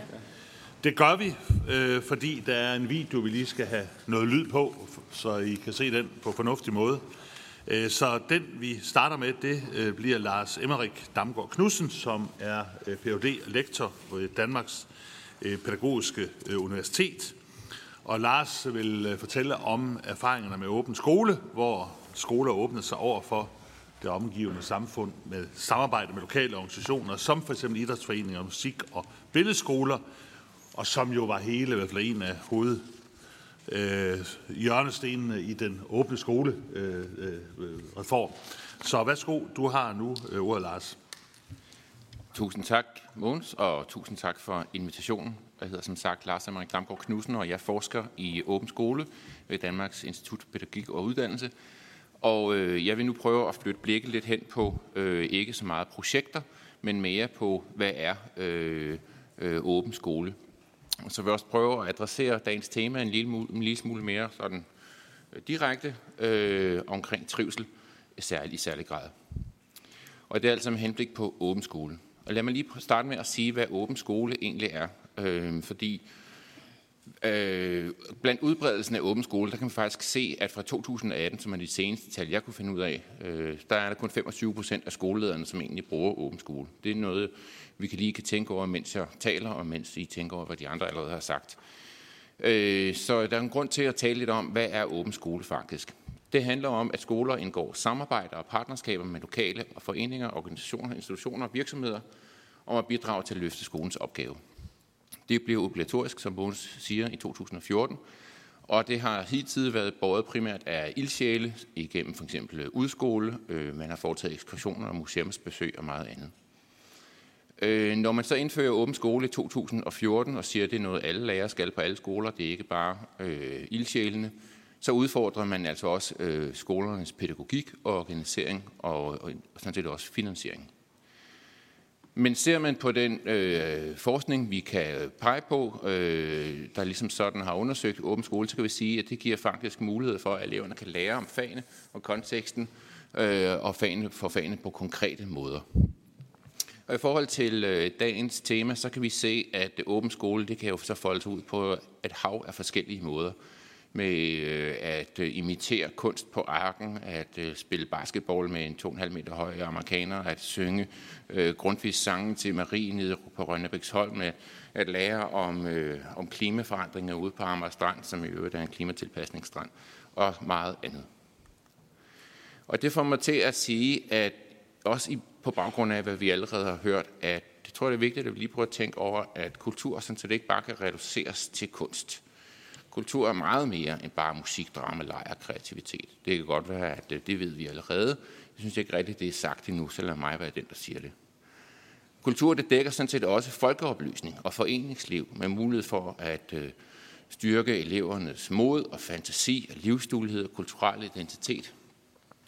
Og det kan man jo gøre ved at tage eleverne på virksomhedsbesøg, ved at besøge naturcentre, deltage i nationale fagkonkurrencer, samarbejde med idrætsforeninger, religiøse foreninger, men det gælder sådan set også ungdomspolitiske foreninger, spejdere og mange andre foreninger. Så vi skal altså ikke bare se på, hvad kan, selvom jeg sidder ved siden af en givetvis dygtig danser, ikke bare se, hvad dans og musik kan, men faktisk også, hvad kulturområdet i det hele taget kan for unges trivsel og dannelse. Og det mener jeg også er vigtigt for dagens tema at lægge vægt på. Og med hensyn til trivsel, så ved vi faktisk en hel del om, hvad der egentlig giver trivsel, og vi kan også se, at Undervisningsministeriet også selv er optaget af nogle bestemte faktorer, når de undersøger trivsel. En af de sådan væsentligste aktører, når vi taler omkring trivsel, det er et projekt på Københavns Universitet, som hedder ABC for mental sundhed. De tager udgangspunkt i en psykolog, Anton Antonovski, som arbejder med folkesundhedsvidenskab, og han spurgte, hvad hvis nu vi ikke interesserer så meget for, hvorfor folk bliver syge, men mere for, hvorfor folk kan blive ved med at være raske? Hvad får vi så? Og gennem forskellige udviklinger og gennem forskellige partnerskaber, så har ABC for mental sundhed peget på 3 faktorer, som kan være relevante. Dels at gøre noget aktivt. Det kræver nemlig din koncentration og styrke din mentale sundhed. Dels at gøre noget sammen, f.eks. i fællesskaber med dine venner, i foreningsliv, apropos. At gøre noget meningsfuldt. Det kan både være store og små engagementer, som giver følelse af formål. Og Undervisningsministeriet er i deres trivselsundersøgelse egentlig inde på noget, der lidt minder om det, når de spørger til elevernes sociale trivsel, som en opfattelse af tilhørsforhold, deres faglige trivsel, som et spørgsmål om faglige evner, koncentration, støtte og inspiration, som et spørgsmål om motivation og medbestemmelse, lærerens hjælp, ro og orden, som et spørgsmål om blandt andet klasseledelse. Og hvis man så forsøger at sætte det i forhold til åben skole, så våger jeg pelsen uden at have fuldstændig forskningsbelæg for alle detaljer her og sige noget i den her retning. Og jeg tror, at jeg trækker lidt på, hvad de foregående talere har sagt. At åben skole, det handler om at gøre noget aktivt. Det handler om, at åben skole er faglig og fysisk og konkret. På den måde er det engagerende og inspirerende. Åben skole gennemføres for hele klassen i andre formelle rammer, end de kendes fra skolen, hvilket giver mulighed for andre sociale dynamikker blandt eleverne. Det ser vi rigtig meget i forskningen. Åben skoleundervisning forbinder teori og praksis og gør komplekse problemstillinger synlige og lettere at relatere til. Og i forhold til Undervisningsministeriets 4 faktorer i deres spørgeskema, så kan man sige, jamen den sociale trivsel, den tilvejebringes typisk i åben skole ved, at det gennemføres for hele klassen i andre miljøer. Den faglige trivsel giver mulighed for alsidig måde at deltage på. Den støtte og inspirationen til at mulighed for egne erfaringer, spørgsmål og søgen efter svar. Og ro og orden, jamen det tilbejebringes i åben skole, fordi åben skole typisk gennemføres med inddragelse af flere undervisere, eksterne undervisere, men også både lærere, pædagoger og til stede sammen. Så kan man altså lave nogle mindre hold. Omkring trivsel i åben skole, så har Undervisningsministeriet også undersøgt det. I den første citat her, der har det undersøgt effekterne af skolereformen, og noget af det, der var det helt store issue her, det var, at skoledagen den blev så farlig lang. Hvad synes eleverne så om sådan en farlig lang skoledag? Jo, den var da ikke særlig rar, men når nu der var flere eksterne aktiviteter, så var det faktisk ikke så slemt med den der lange skoledag. Så der er altså noget omkring den åbne skole og elevernes trivsel i skolen. Vi kan også se, at det har følgeforskningsprogrammet peger lidt senere på i 2020, at åben skole viser en positiv betydning for elevers generelle trivsel, både faglig trivsel og oplevelse af støtte i undervisningen, når dansk undervisning i det eksempel gennemføres uden for skolen. Mads Bølling har i sit PhD-projekt også undersøgt trivsel, nu i særlig i forhold grad til udskole, og med udgangspunkt i selvbestemmelsesteorien peget på, at udskole har en positiv, der er en positiv sammenhæng med at lystbetonet skolearbejde, når det foregår i udskole. Så har jeg selv undersøgt et aspekt af åben skole, som er både sådan interessant og mærkeligt, og det er det forhold, vi forstår som undervisningsdifferentiering. Det er et helt centralt element i alle former for undervisning, og det gælder også mulighed for trivsel. Det er, at undervisningen den er rettet hen imod elever, så de tænker, at det her det er meningsfuldt for mig. Og her tænker jeg ikke kun på elevinddelingen, at der er de kloge, de mindre kloge og de rigtig kloge. Men her tænker jeg på, at der er nogle elever, som kan deltage på de måder, som de har mulighed for. Og det er det, vi kalder undervisningsdifferentiering. Det er et bærende element i god undervisning. Det må ses som lidt en udfordring i åben skole. Hvordan kan vi undervisningsdifferentiere, når de eksterne miljøer ikke kender eleverne? Så derfor så spurgte jeg mig selv, hvordan kan det bærende element overhovedet findes i åben skole? Det kan det faktisk i høj grad, og det skyldes, at åben skole det er en ramme, som hjælper lærerne og underviserne med at facilitere undervisningen på måder, hvor eleverne kan deltage på andre måder end i klasseværelset. Så frem for at være lidt sådan fastlåst, der er nogle sociale dynamikker mellem eleven og læreren, eller eleven og de andre elever, det kan også være de fysiske klasselokaler, så gives nu nye muligheder for at deltage på. Og vi kan også se, at der sker også noget med taletiden, som I sikkert ved. Så er det læreren, der taler det meste af tiden op imod 70-80%, men i udskole, der har eleverne faktisk lov til at tale væsentligt mere. Så er Lars inde på et rigtig spændende aspekt, som jeg sammen med Lise Sattrup, som sidder hernede, har valgt at kalde elevers overraskende positiv deltagelse. Og det er egentlig et aspekt ved deltagelse i undervisning i eksterne læringsmiljøer, som vi har kendt tilbage fra 90'erne og før, og jeg er egentlig bare glad for, at Lars og andre, også Lene, peger på, at det er meget udbredt. Vi har undersøgt det her ved at spørge en stribe lærere, som peger på den betydningen af at komme ud i eksterne læringsmiljøer. Nu skal jeg lige se på min tid, den kan sidde stukket helt af. Mogens, kan du ikke lige sparke til mig, når du er? En lærer siger, nej, altså det er skide godt. Læreren siger for eksempel, vi havde arbejdet med areal og omkreds i klassen, og det var svært. En elev havde særligt svært ved det, og syntes, det var et åndssvagt emne. På vores uddag skulle vi igen arbejde med emnet, men her blev det helt konkret, og eleven gik til opgaven med fuld hals. Der er også en anden lærer, der siger om en elev, vi var på Slagelse Museum med skoletjenesten i Museum Vestjylland.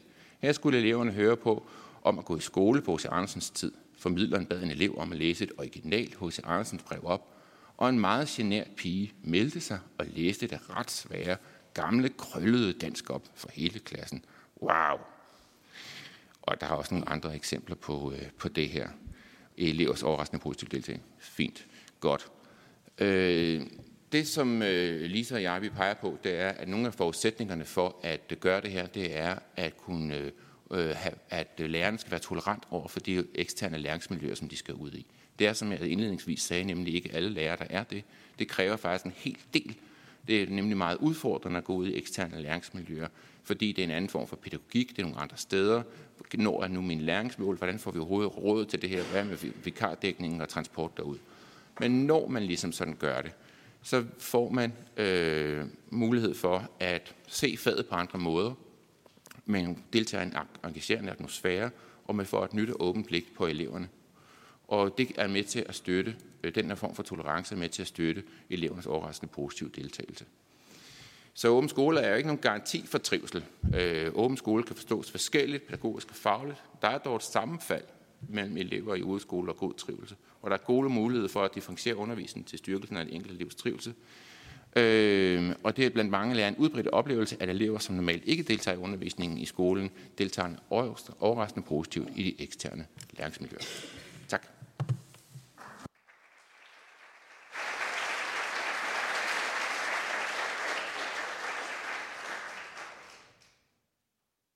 Tusind tak, Lars. Og dermed går vi videre til Ulla Foss-Gessing, som er centerchef ved Kulturprinsen i Viborg.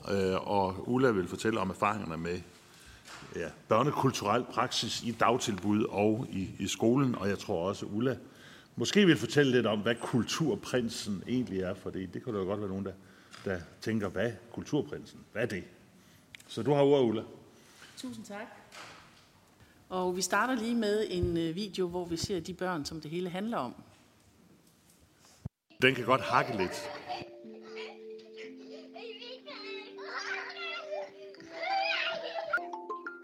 Vi har jo været igennem en skole, som har haft meget fokus på det målbare. Og nu begynder vi pludselig at snakke om dannelse. Vi begynder også at snakke om, hvor vigtigt det er, at vi har nogle fællesskaber. Fordi vi skal ruste vores børn til at indgå i fællesskaber og til også at blive hele mennesker. At det ikke er nok, vi tænker ind i en kasse, der hedder læring derfra dertil, men der er måske også noget, der hedder refleksion, og hvem er jeg, og hvad kunne jeg tænke mig, hvad kunne jeg ønske, og hvad kan jeg folde ud. Og det er der, jeg mener, at kunsten er sindssygt vigtig. The Play Art project has had a lot of effects on the children and also on the pedagogues or their teachers. For the children, I think what it has done is given them value to their voice, so they feel they have an agency, they feel that they're in control of their life situation. And also they're getting more adventurous and courageous in the way that they play. Denmark's doing a lot of research and projects around play at the moment. And as an international scholar, the other thing I'd like to see is that this becomes shared more broadly and influences international practice, because I think it's really leading edge. And so if it's able to spread more widely, I think a lot of countries would be interested in this work.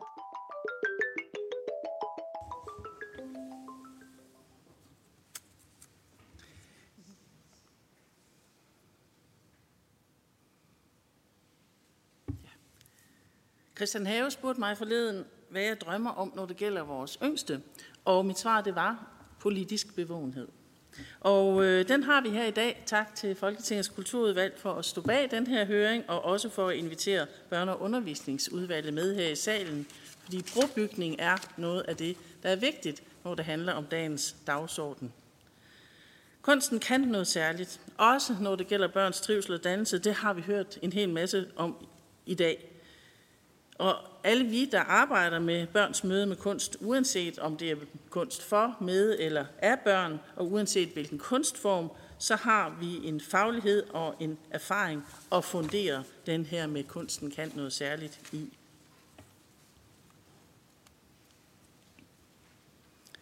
Nå, vi har ikke lige den samme rækkefølge her. Sådan. Legekunstprojektet har skabt overvældende forsknings- og evalueringsmæssige resultater, der viser, hvordan vi kan øge børns trivsel og dannelse gennem kunst og kultur. På de afsluttende projektdage i sidste uge, så blev det her omfattende forsknings- og evalueringsmateriale fremlagt, og de rum, som legekunst skaber, kan vi sige nu, at vi har 20.000 deltagende børn, der leger nye lege, de får nye venner, og de kan flytte sig i børnehierarkiet. Og det er børn med alle slags udfordringer, der inkluderes naturligt i fællesskabet, og det har vi også hørt fra flere, at man oplever. Det skaber nye relationer mellem børnene og få lov til at være i de her fællesskaber. Og fra legekunst-evalueringsrapporten, der vil jeg lige citere, pædagogerne fortæller, at når de selv er fordybet i legen, og når rammen var tydelig, havde børnene ikke så meget brug for dem, som de plejer. Vi var i flow sammen, og vi skabte. De børn, som vi havde bekymringer over, var med, uden at der skulle tages særlige hensyn, og ingen børn følte sig presset. Sammen med alle de her børn, der har vi 1.500 pædagoger, der oplever en legekunst hverdag med større nærvær og åbenhed. Det at tage kvalitet alvorligt, er jo også noget af det, der efterspørges i den nylig udgivne kvalitetsrapport fra VIVE angående dagtilbud. Vores evaluering fremhæver, at vi var ægte sammen og til stede i nuet. Vi lod os rive med på rejsen, og vi var nysgerrige på, hvor det kunne bære os hen.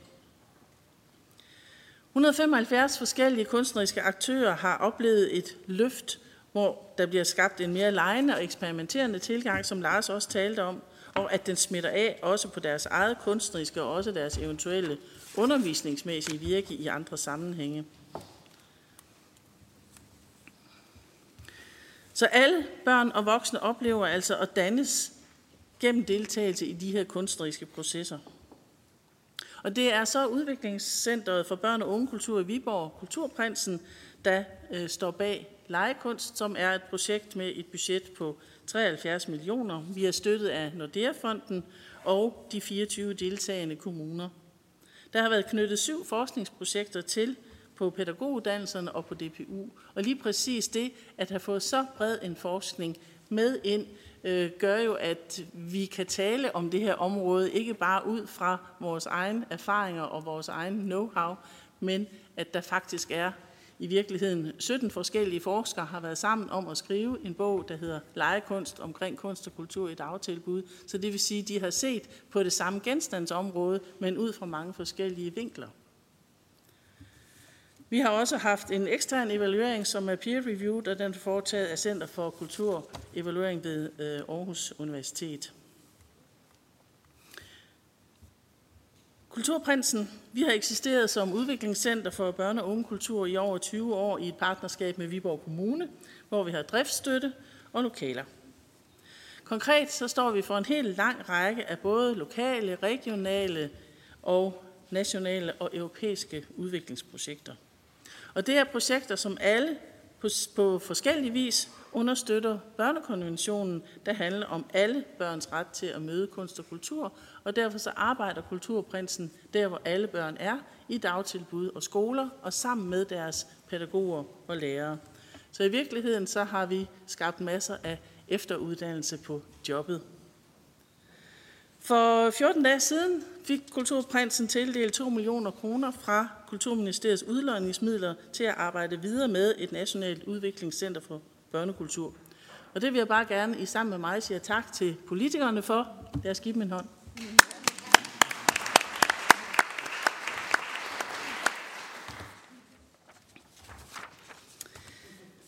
Et nationalt udviklingscenter for børnekultur, det handler om at skabe lige deltagelse og inddragelse af alle børn.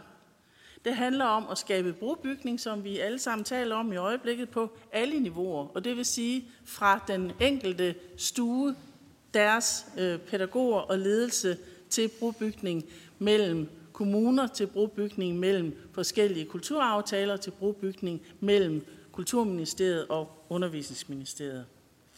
Vi skal skabe sammenhæng mellem børnekulturel praksis, uddannelse og forskning. Der er behov for, at vi ved meget mere om, hvad hinanden gør og hvad hinanden kan, sådan at vi i fællesskab får styrket børnekulturen. Kulturprinsen er jo i dag klar til opgaven som Nationalt Udviklingscenter for Børnekultur, og vi vil bruge kunsten som kaleidoskop til at insistere på at skabe levende og stærke børnefællesskaber. Vi står midt i en trivselskrise, og vi mangler, som det også er nævnt tidligere, en fælles national børnekulturstrategi, som vi kan sætte kursen efter. Så lad os nu få samlet kræfterne, bygget broerne og skabt retning i vores børnekulturelle landskaber. I kommunerne, med KL og styrelserne i spidsen, på musik- og kulturskolerne, på vores lærere, pædagog og de kunstneriske uddannelser, i den børnekulturelle forskning, men også på vores kunst- og kulturinstitutioner, som jo også er ude i hver eneste kommune, hvor de også er sammen med vores børn i hverdagen. Og alt det her først og fremmest for børnenes leg og trivsels skyld. I får lige et sidste citat her fra evalueringsrapporten.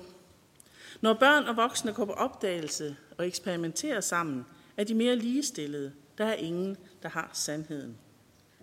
Så ligesom der for eksempel findes en musikhandlingsplan, så skal en national børnekulturstrategi i spil straks. Og jeg oplever faktisk, at alle, der er her, gerne byder ind til et samarbejde omkring en børnekulturstrategi. Og det er lige præcis den brobygning, der skal til, for at vi på national plan kan lykkes med dagens dagsorden. Politisk bevågenhed, det er ikke kun et spørgsmål om at ønske sig ressourcer afsat. Det er i lige så høj grad et spørgsmål om at få prioriteret, sat en fælles kurs, så vi kan arbejde sammen om at øge børns trivsel og dannelse gennem kunst og kultur.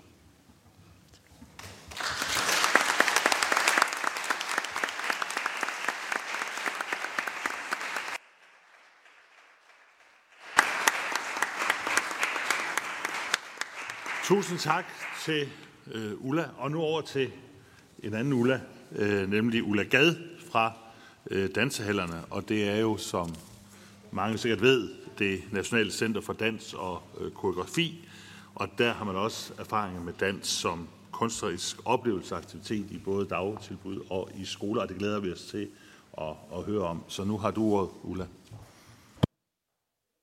Jeg skal lige. Den er på. Yes. Jamen tak for invitationen og korte præsentation her. Der er jo simpelthen blevet sagt så mange gode og vigtige ting her, så jeg lægger mig fuldstændig oven på det. Og så som den eneste her i panelet, der har jeg jo så fået mulighed for at tale om en specifik kunstart. Så det er jo også, jamen det vil jeg jo så gøre. Det handler om dans som kunstart her. Og hvordan jeg vil fortælle lidt om forskellige indsatser for, at børn og unge kan møde kunstarten dans. Lidt om, hvad dans kan i forhold til trivsel, og så stille et par spørgsmål, eller måske give et par ordnet bud på, hvad der skal til for at få dansen længere ud. Nu skal jeg jo lige huske det der med, der er forsinkelse. Ja, Dansehallerne er et nationalt center for kunst, eller for dans og koreografi, og på børne- og ungeområdet, der arbejder vi primært, skal man sige, ud i landet, hvor vi i samarbejde med en række kommuner igennem de sidste sådan 25 års tid har udviklet, eller prøvet at arbejde på at øge adgangen til dans som kunstart.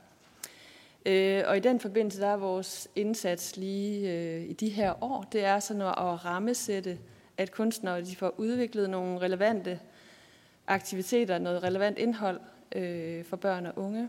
Og det er at skabe formidlingsbroer. Og så er det sådan helt overordnet at få distribueret, kan man sige, kvalitet ud til en hel del kommuner, skoler og daginstitutioner, hvor kunstnere tager på besøg derude. I dansebranchen som helhed, der har vi nok de sidste 25-30 år erfaring med forskellige typer af møder med dans. Jeg glemte faktisk at sætte min tid til, så jeg freestyler bare. Kom ind til at tænke på. Anyway. Der er 7 minutter. Okay. Der har været dans på skemaet ude i skolerne. Der har været sådan de der kreative ugeforløb, workshops, hvor man skulle skabe en lille forestilling sammen med en kunstner. Og så er der jo også, kan man sige, forestillinger, der kommer ud på besøg rundt omkring. Så det er sådan helt bredt. Og så har vi jo musik- og kulturskolerne, hvor der findes en lille del af dem, der faktisk også præsenterer kunstarten dans. Ja. Og så er der jo det der med spørgsmålet om, hvorfor dans. Altså, og det er jo noget, hvor jeg har fundet 3 pointer frem fra den her erfaring, vi har igennem de sidste 20-30 år, og som baserer sig på forskellige forskning og evaluering. Først og fremmest kan man sige, at dans, det tilbyder sådan helt forskellige typer kroppe, man kan spejle sig i. Sådan helt fysisk. Hvad enten det er kunstnere, eller ens selv og ens kammerater, der er i aktion, så finder man andre måder at bevæge sig på og være i verden på. Og det bidrager til, at man udvikler sin identitet i fysiske fællesskaber. Ja, og så den her kunstneriske tilgang til dans, der kan man få en æstetisk og sanselig erfaring sammen med dybt kompetente dansekunstnere, som har noget på hjerte for den enkelte målgruppe. Man får simpelthen stimuleret fantasi og sanser. Og gennem dansen, der oplever man også nye måder at udtrykke sig på, kommunikere på. Det er et sprog i lighed med andre kunstarter, og det er bare rigtig vigtigt at have forskellige kommunikative strenge at spille på. Det kan man sige, det bidrager til, at man får forståelse for andre, udvikler empati, udsyn og respekt. Så der er jo et hav af gode grunde til at styrke børn og unges møde med dans og andre kunstarter, skal jeg lige huske at sige her. Men hvordan gør vi så? Og jeg kan bare lige hurtigt give et billede af, altså dansehallerne er nok lige i øjeblikket en af de største spillere på det her felt. Der er selvfølgelig også andre, som også er til stede her i dag, men vi, som en af de største spillere, har vi været ude hos 16.000 børn og unge i 9 kommuner.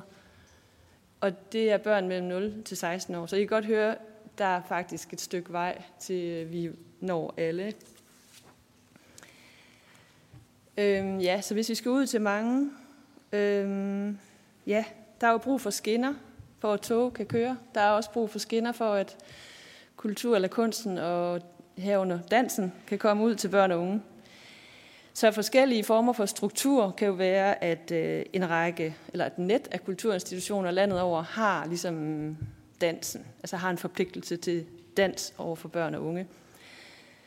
Og det kunne også være, at der blev rundt omkring kommunerne, der faktisk blev lavet nogle kulturstrategier, der også inkluderede det her. Og nationalt er jo også en super god idé. Sådan at det var, altså alle kunstarter ligesom var inkluderet i de her strategier og handleplaner. Så vil jeg også sådan zoome ind på sådan en kommunal mulighed, et eksempel på en kommunal struktur, som er kulturpakker, hvor dansehallerne i samarbejde med Teatercentrum og Levende Musik i Skolen har oparbejdet sådan en formidlings, kan man sige, apparat, hvor skoler får besøg af både dans, musik og teater i løbet af et år. Og så har vi jo også musik- og kulturskolerne, som vi ved fra blandt andet GRIB-engagementet er en kæmpe ressource. Så hvordan kunne det være, hvis nu, at de fik opgaven at omfatte alle kunstarter?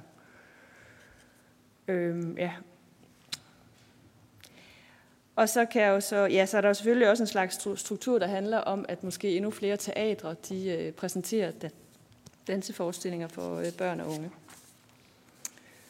Så er der kultur. Det er jo noget, der er indlejret i os. Noget, der bare ligesom er. Så når der er kultur for dans på for eksempel en skole, så har pædagoger og lærere, de har legitimitet, tid og redskaber til at arbejde med det her. Måske har de også ligefrem undervisningskompetencer i dans. Det vil jo være vildt. Men for at det her kan ske, både struktur og kultur, det kræver kontinuitet, viden og kompetencer på alle planer. I forhold til kontinuitet, der er det jo sådan en kæmpe benspænd for de fleste af os kulturinstitutioner, at vi, kan man sige, med forårs mellemrum skal genopfinde den dybe tallerken, fordi der er jo ikke nogen fonde, der gider os, eller vil, eller er interesseret i at støtte drift. Og det bruger vi faktisk rigtig mange ressourcer på. Og viden, det handler om, at beslutningstagere og alle andre skal kende værdien af det her. Nu siger jeg så dans, vores andre kunstarter.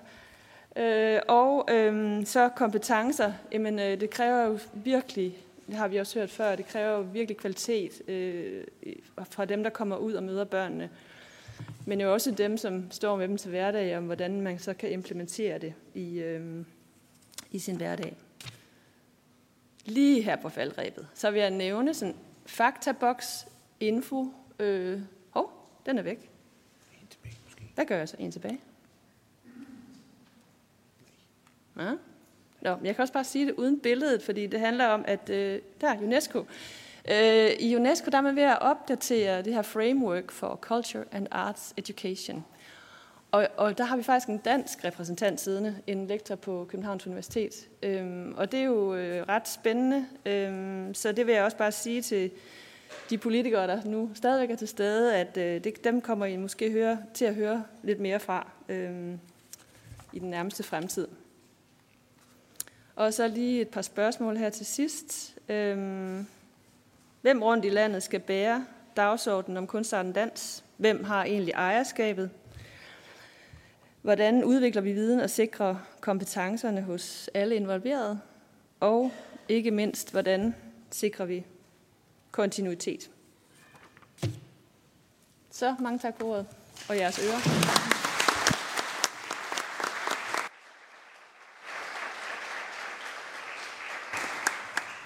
Tusind tak, nu også for de her tre indlæg, som sætter yderligere, synes jeg, perspektiv på vores mål om at styrke børns møde med kunsten og kulturen.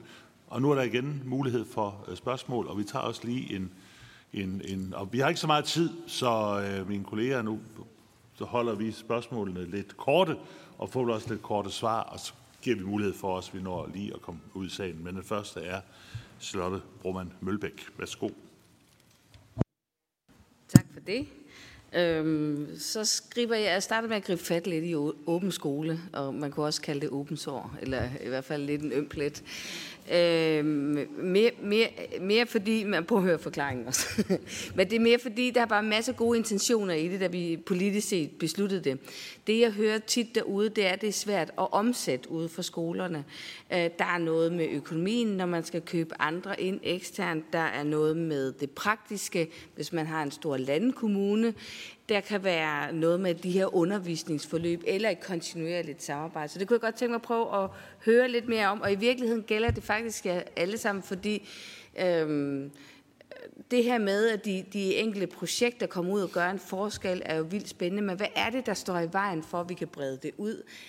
Hvad er det, der skal gøre, at vi får sparket ind, så alle børn og unge i det her land får mulighed for at møde kunsten og kultur, netop blandt andet via Åben Skole? Og I skriver ned, fordi der kommer flere spørgsmål. Og jeg vil også gerne selv stille et, før vi åbner op for salen. Men det handler om det der med, at vi hører her en masse gode, konkrete projekter, der har været gennemført, og med rigtig gode resultater. Det har vi jo gjort gennem en række år. Og jeg mener, det gode spørgsmål er, alle de her gode eksempler, som har givet gode resultater, hvordan delen det er ikke kun inden for det her område, men nu på det her område, hvordan får man spredt de gode erfaringer? Hvordan får vi dem implementeret flere steder end de steder, hvor de har været gennemført? Fordi det, synes jeg, er det svære i det her. Og der efterlyses jo selvfølgelig en national børnekulturstrategi, men jeg mener, hvad er jeres bedste bud på, hvordan vi får spredt det her, de gode erfaringer, nogle flere steder hen og implementeret der? Og så vil jeg åbne op for salen, hvis der måtte være, det er der i hvert fald. Og værsgo først der i det blå. Ja.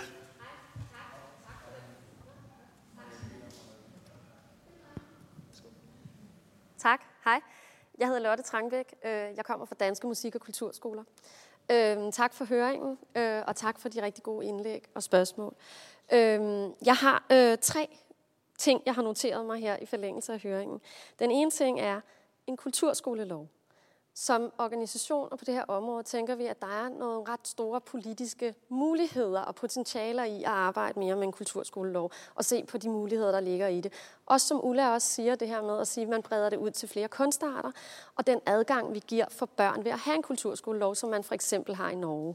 Så det vi håber vi, at I vil tage med, fordi at der er nogle ret store potentialer i, hvordan man netop nogle af de spørgsmål, I går på. Også, hvordan er det, man skaber de her strukturer ude i kommunerne? Og der kan det være med til at skabe strukturer for mere deltagelse med en kulturskolelov, hvor det er, at børn i dag også deltager i nogle andre måder, end de måske gjorde tidligere i et fritidsliv. Så det, tror jeg, er en af de pointer, jeg håber, I tager med jer. En anden ting, jeg vil sige, det er det her med incitamenter for skolesamarbejdet. I taler om åben skole blandt andet. Jeg har arbejdet tidligere i professionshøjskoleregi. Jeg har arbejdet rigtig meget med folkeskolereformen, dagtilbudsreformen. Åben skoledelen var rigtig, rigtig fint politisk, og intentionerne i det, men det kom uden incitamentstruktur for skolerne, og det kom uden økonomi. Og det er en udfordring, fordi at det kræver noget, når man skal lave tværprofessionelt samarbejde. Det kræver noget i forhold til hver institution. Og hvis man ser på det, hvis man ser skolereformen som en strategi, så ved man også, hvis man arbejder i organisationer, så fra at der lander en strategi, som er tænkt, så til den modningsproces sker ved de medarbejdere, der skal udføre den. Så går der noget tid. Og det vil sige, at man har ikke givet den mulighed fra hverken, i hvert fald ikke i forhold til kulturområdet, fordi den er fuldt uden nogen som helst former for kompetenceudviklingsmidler. På hele området med kulturområdet findes der ikke, der øremærkes aldrig i forbindelse med reformudvikling i det her samfund, midler til kompetenceudvikling af kulturområdet. Det gør der i alle andre former for reformprocesser i forhold til andre professioner, på pædagogområdet, på det pædagogiske felt, på læreruddannelserne, men det gør der ikke i forhold til kulturområdet. Så det tænker jeg også, I skal kigge på i forhold til kompetenceudvikling, for man netop kan tale ind i fagets mål i folkeskolen, men også i forhold til dagtilbud, åben dagtilbud, eller hvad hedder den pædagogiske læreplan, ikke? Styrket pædagogisk. Du nåede 2. Det var det. Du må lige give... Tak. Og så, undskyld, det var det. Undskyld. Ja, det er godt. Du må lige give... Ja. Tak for det. Mikrofonen videre til dernede på forreste række. Jeg giver en hånd herover.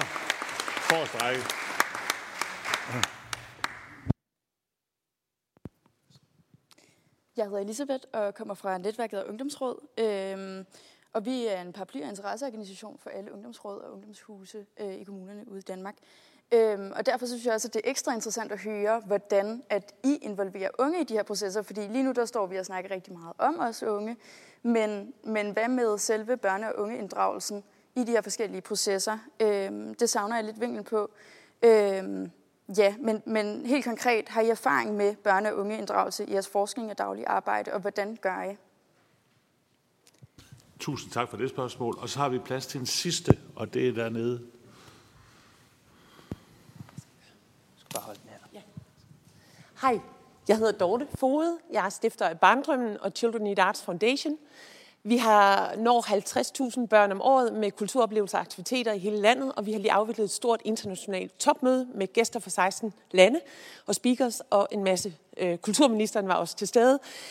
Jeg vil gerne lige henvise lidt til vores nordiske nabolande, når vi nu taler helhedsorienterede kulturindsatser. Fordi i Norge, der formår man jo at skabe en ret flot indsats, der når alle børn i hele Norge med 4 professionelle tilbud om året i skolen. Og man bruger 500 millioner norske kroner om året på dette arrangement eller tiltag, og det kommer fra tips- og lottomidlerne. Og derudover kommer der selvfølgelig en masse spændende initiativer fra ildsjæle ud over det. Men der er et fundament, som er skabt. Island er også et rigtig stærkt eksempel på området. Den kan måske lige henvise til senere, men der bliver også skabt helhedsorienteret indsats til et mindre samfund. Færøerne når 25% af landets skolebørn, 8.000 skoleelever, med musikundervisning. Musikundervisningen koster 1/3 til 1/4 af, hvad det koster i Danmark at gå til musikundervisning. Og alle børn, der har lyst til at spille et instrument, kan få lov at spille et instrument. Og lige sidste, Finland, som vi har lænet os meget tæt op af tidligere med PISA og skolesystemer osv., og som de selv siger, man skal tage med et gran salt, de har faktisk lavet Kultur- og Undervisningsministeriet sammen. Så jeg tænker, vi skal kigge lidt på vores nordiske nabolande og se, om der kunne være nogle færdige pakker, vi kunne benytte os lidt af til det videre arbejde. Tak for god indlæg. Tusind tak. Super spørgsmål og indlæg, og nu er der svarmuligheder. Ulla først. Ja. Og gerne kort. Gerne kort. Hvad står i vejen?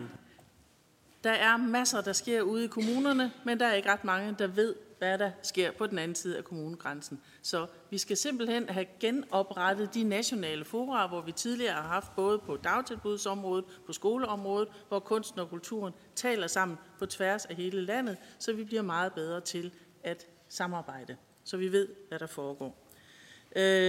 Og så den her børnekulturstrategi skal naturligvis følges op af en handlingsplan, der skal sættes noget økonomi af til at få en strategi ud og virke. Og jeg ved godt, det er ikke noget, vi gør i år og morgen, men de samarbejdsfora, som vi mangler, lad os få dem nedsat nu, og så kan de også arbejde på en længere strategi. Tak for det. Lars? Du spørger til implementering af Åben Skole. Hvad står i vejen for det? Hvis man spørger lærerne, så er der en masse ting, der står i vejen. Det gør blandt andet mulighederne for at overhovedet få tid til det. Lærernes forberedelsestid, den er meget, meget begrænset. Det er meget, meget vanskeligt i forhold til tidligere at få mulighed for at rejse ud. Man er meget stramt styret af læringsmål stadigvæk. Vi tror det modsatte, men det er man ikke. Man er stadigvæk stramt styret af det. Det er svært at få vikardækning til at dække det. Det er svært at få råd til at køre ud. Det er svært at få råd til at købe de enkelte tilbud, som der er ude omkring. Jeg er ked af, at du kalder det åben sorg. Jeg synes, du skal være opmærksom på, at der er mange, mange tusind elever, der hvert år deltager i åben skoleaktiviteter. Så med det sagt, så skal man huske på, at der er nogle skoler, nogle skoleledere, nogle skoledirektører osv., der vender bøtten om og siger, hvordan kan vi i vores kommune strukturere ting anderledes? Det gør man blandt andet ved at lave skoleskemaer og organisere undervisningen, sådan så der faktisk bliver plads, og der bliver frigivet nogle af de her ressourcer. Tusind tak for det. Og Ulla? Ja, helt kort. Omkring det der med, hvordan det faktisk spredes ud. Jeg ved godt, kommunerne har jo virkelig selvstyre, sådan, i hvert fald udstrakt selvstyre her i landet. Men jeg tænker, altså, der kan jo godt være nogle lidt større forpligtelser omkring det her. Hvis man nu har den her nationale handleplan, så bør det jo opfyldes af nogle kommunale handlinger også på det her område. Det var lige den korte version. Og det gælder også kulturinstitutioner. Tusind tak for de svar. Vi er også nået der, hvor vi har lovet sådan set, at vi skal slutte herfra. Men lad mig bare sige tusind tak for de indlæg, der har været her, også for de indspil, der så kom fra salen, og ikke mindst fra kollegerne. Altså, jeg har jo noteret mig, at i hvert fald er der et stærkt ønske om, og det er jo noget, vi politisk må kigge på, et langt stærkere samarbejde på tværs af sektorerne, ikke mindst børne- og undervisning og kultur. Der er foreslået en arbejdsgruppe mellem Kulturministeriet og Børne- og Undervisningsministeriet, og der er foreslået, at man burde lave en handlingsplan eller en strategi for børnekultur og en tilsvarende handlingsplan. Der er foreslået en kulturskolelov. Der er slået fast, at åben skole kræver ressourcer. Der er lagt vægt på, at vi skal søge inspiration i Norge og Sverige og Finland i vores nordiske lande, Færøerne, som det blev sagt her. Til sidst, der har også været områder, hvor man peger på mere forskning. Så jeg synes altså, at vi har fået rigtig, rigtig mange gode input, også til os politikere i dag, men også noget, der forhåbentlig har kunne inspirere på tværs. Og en ting er helt sikkert, både Kulturudvalg og Børne- og Undervisningsudvalg, vi kommer til at arbejde videre med det her og i et tæt samarbejde. Så tusind tak til oplægsholderne og også til jer, der er kommet her i dag.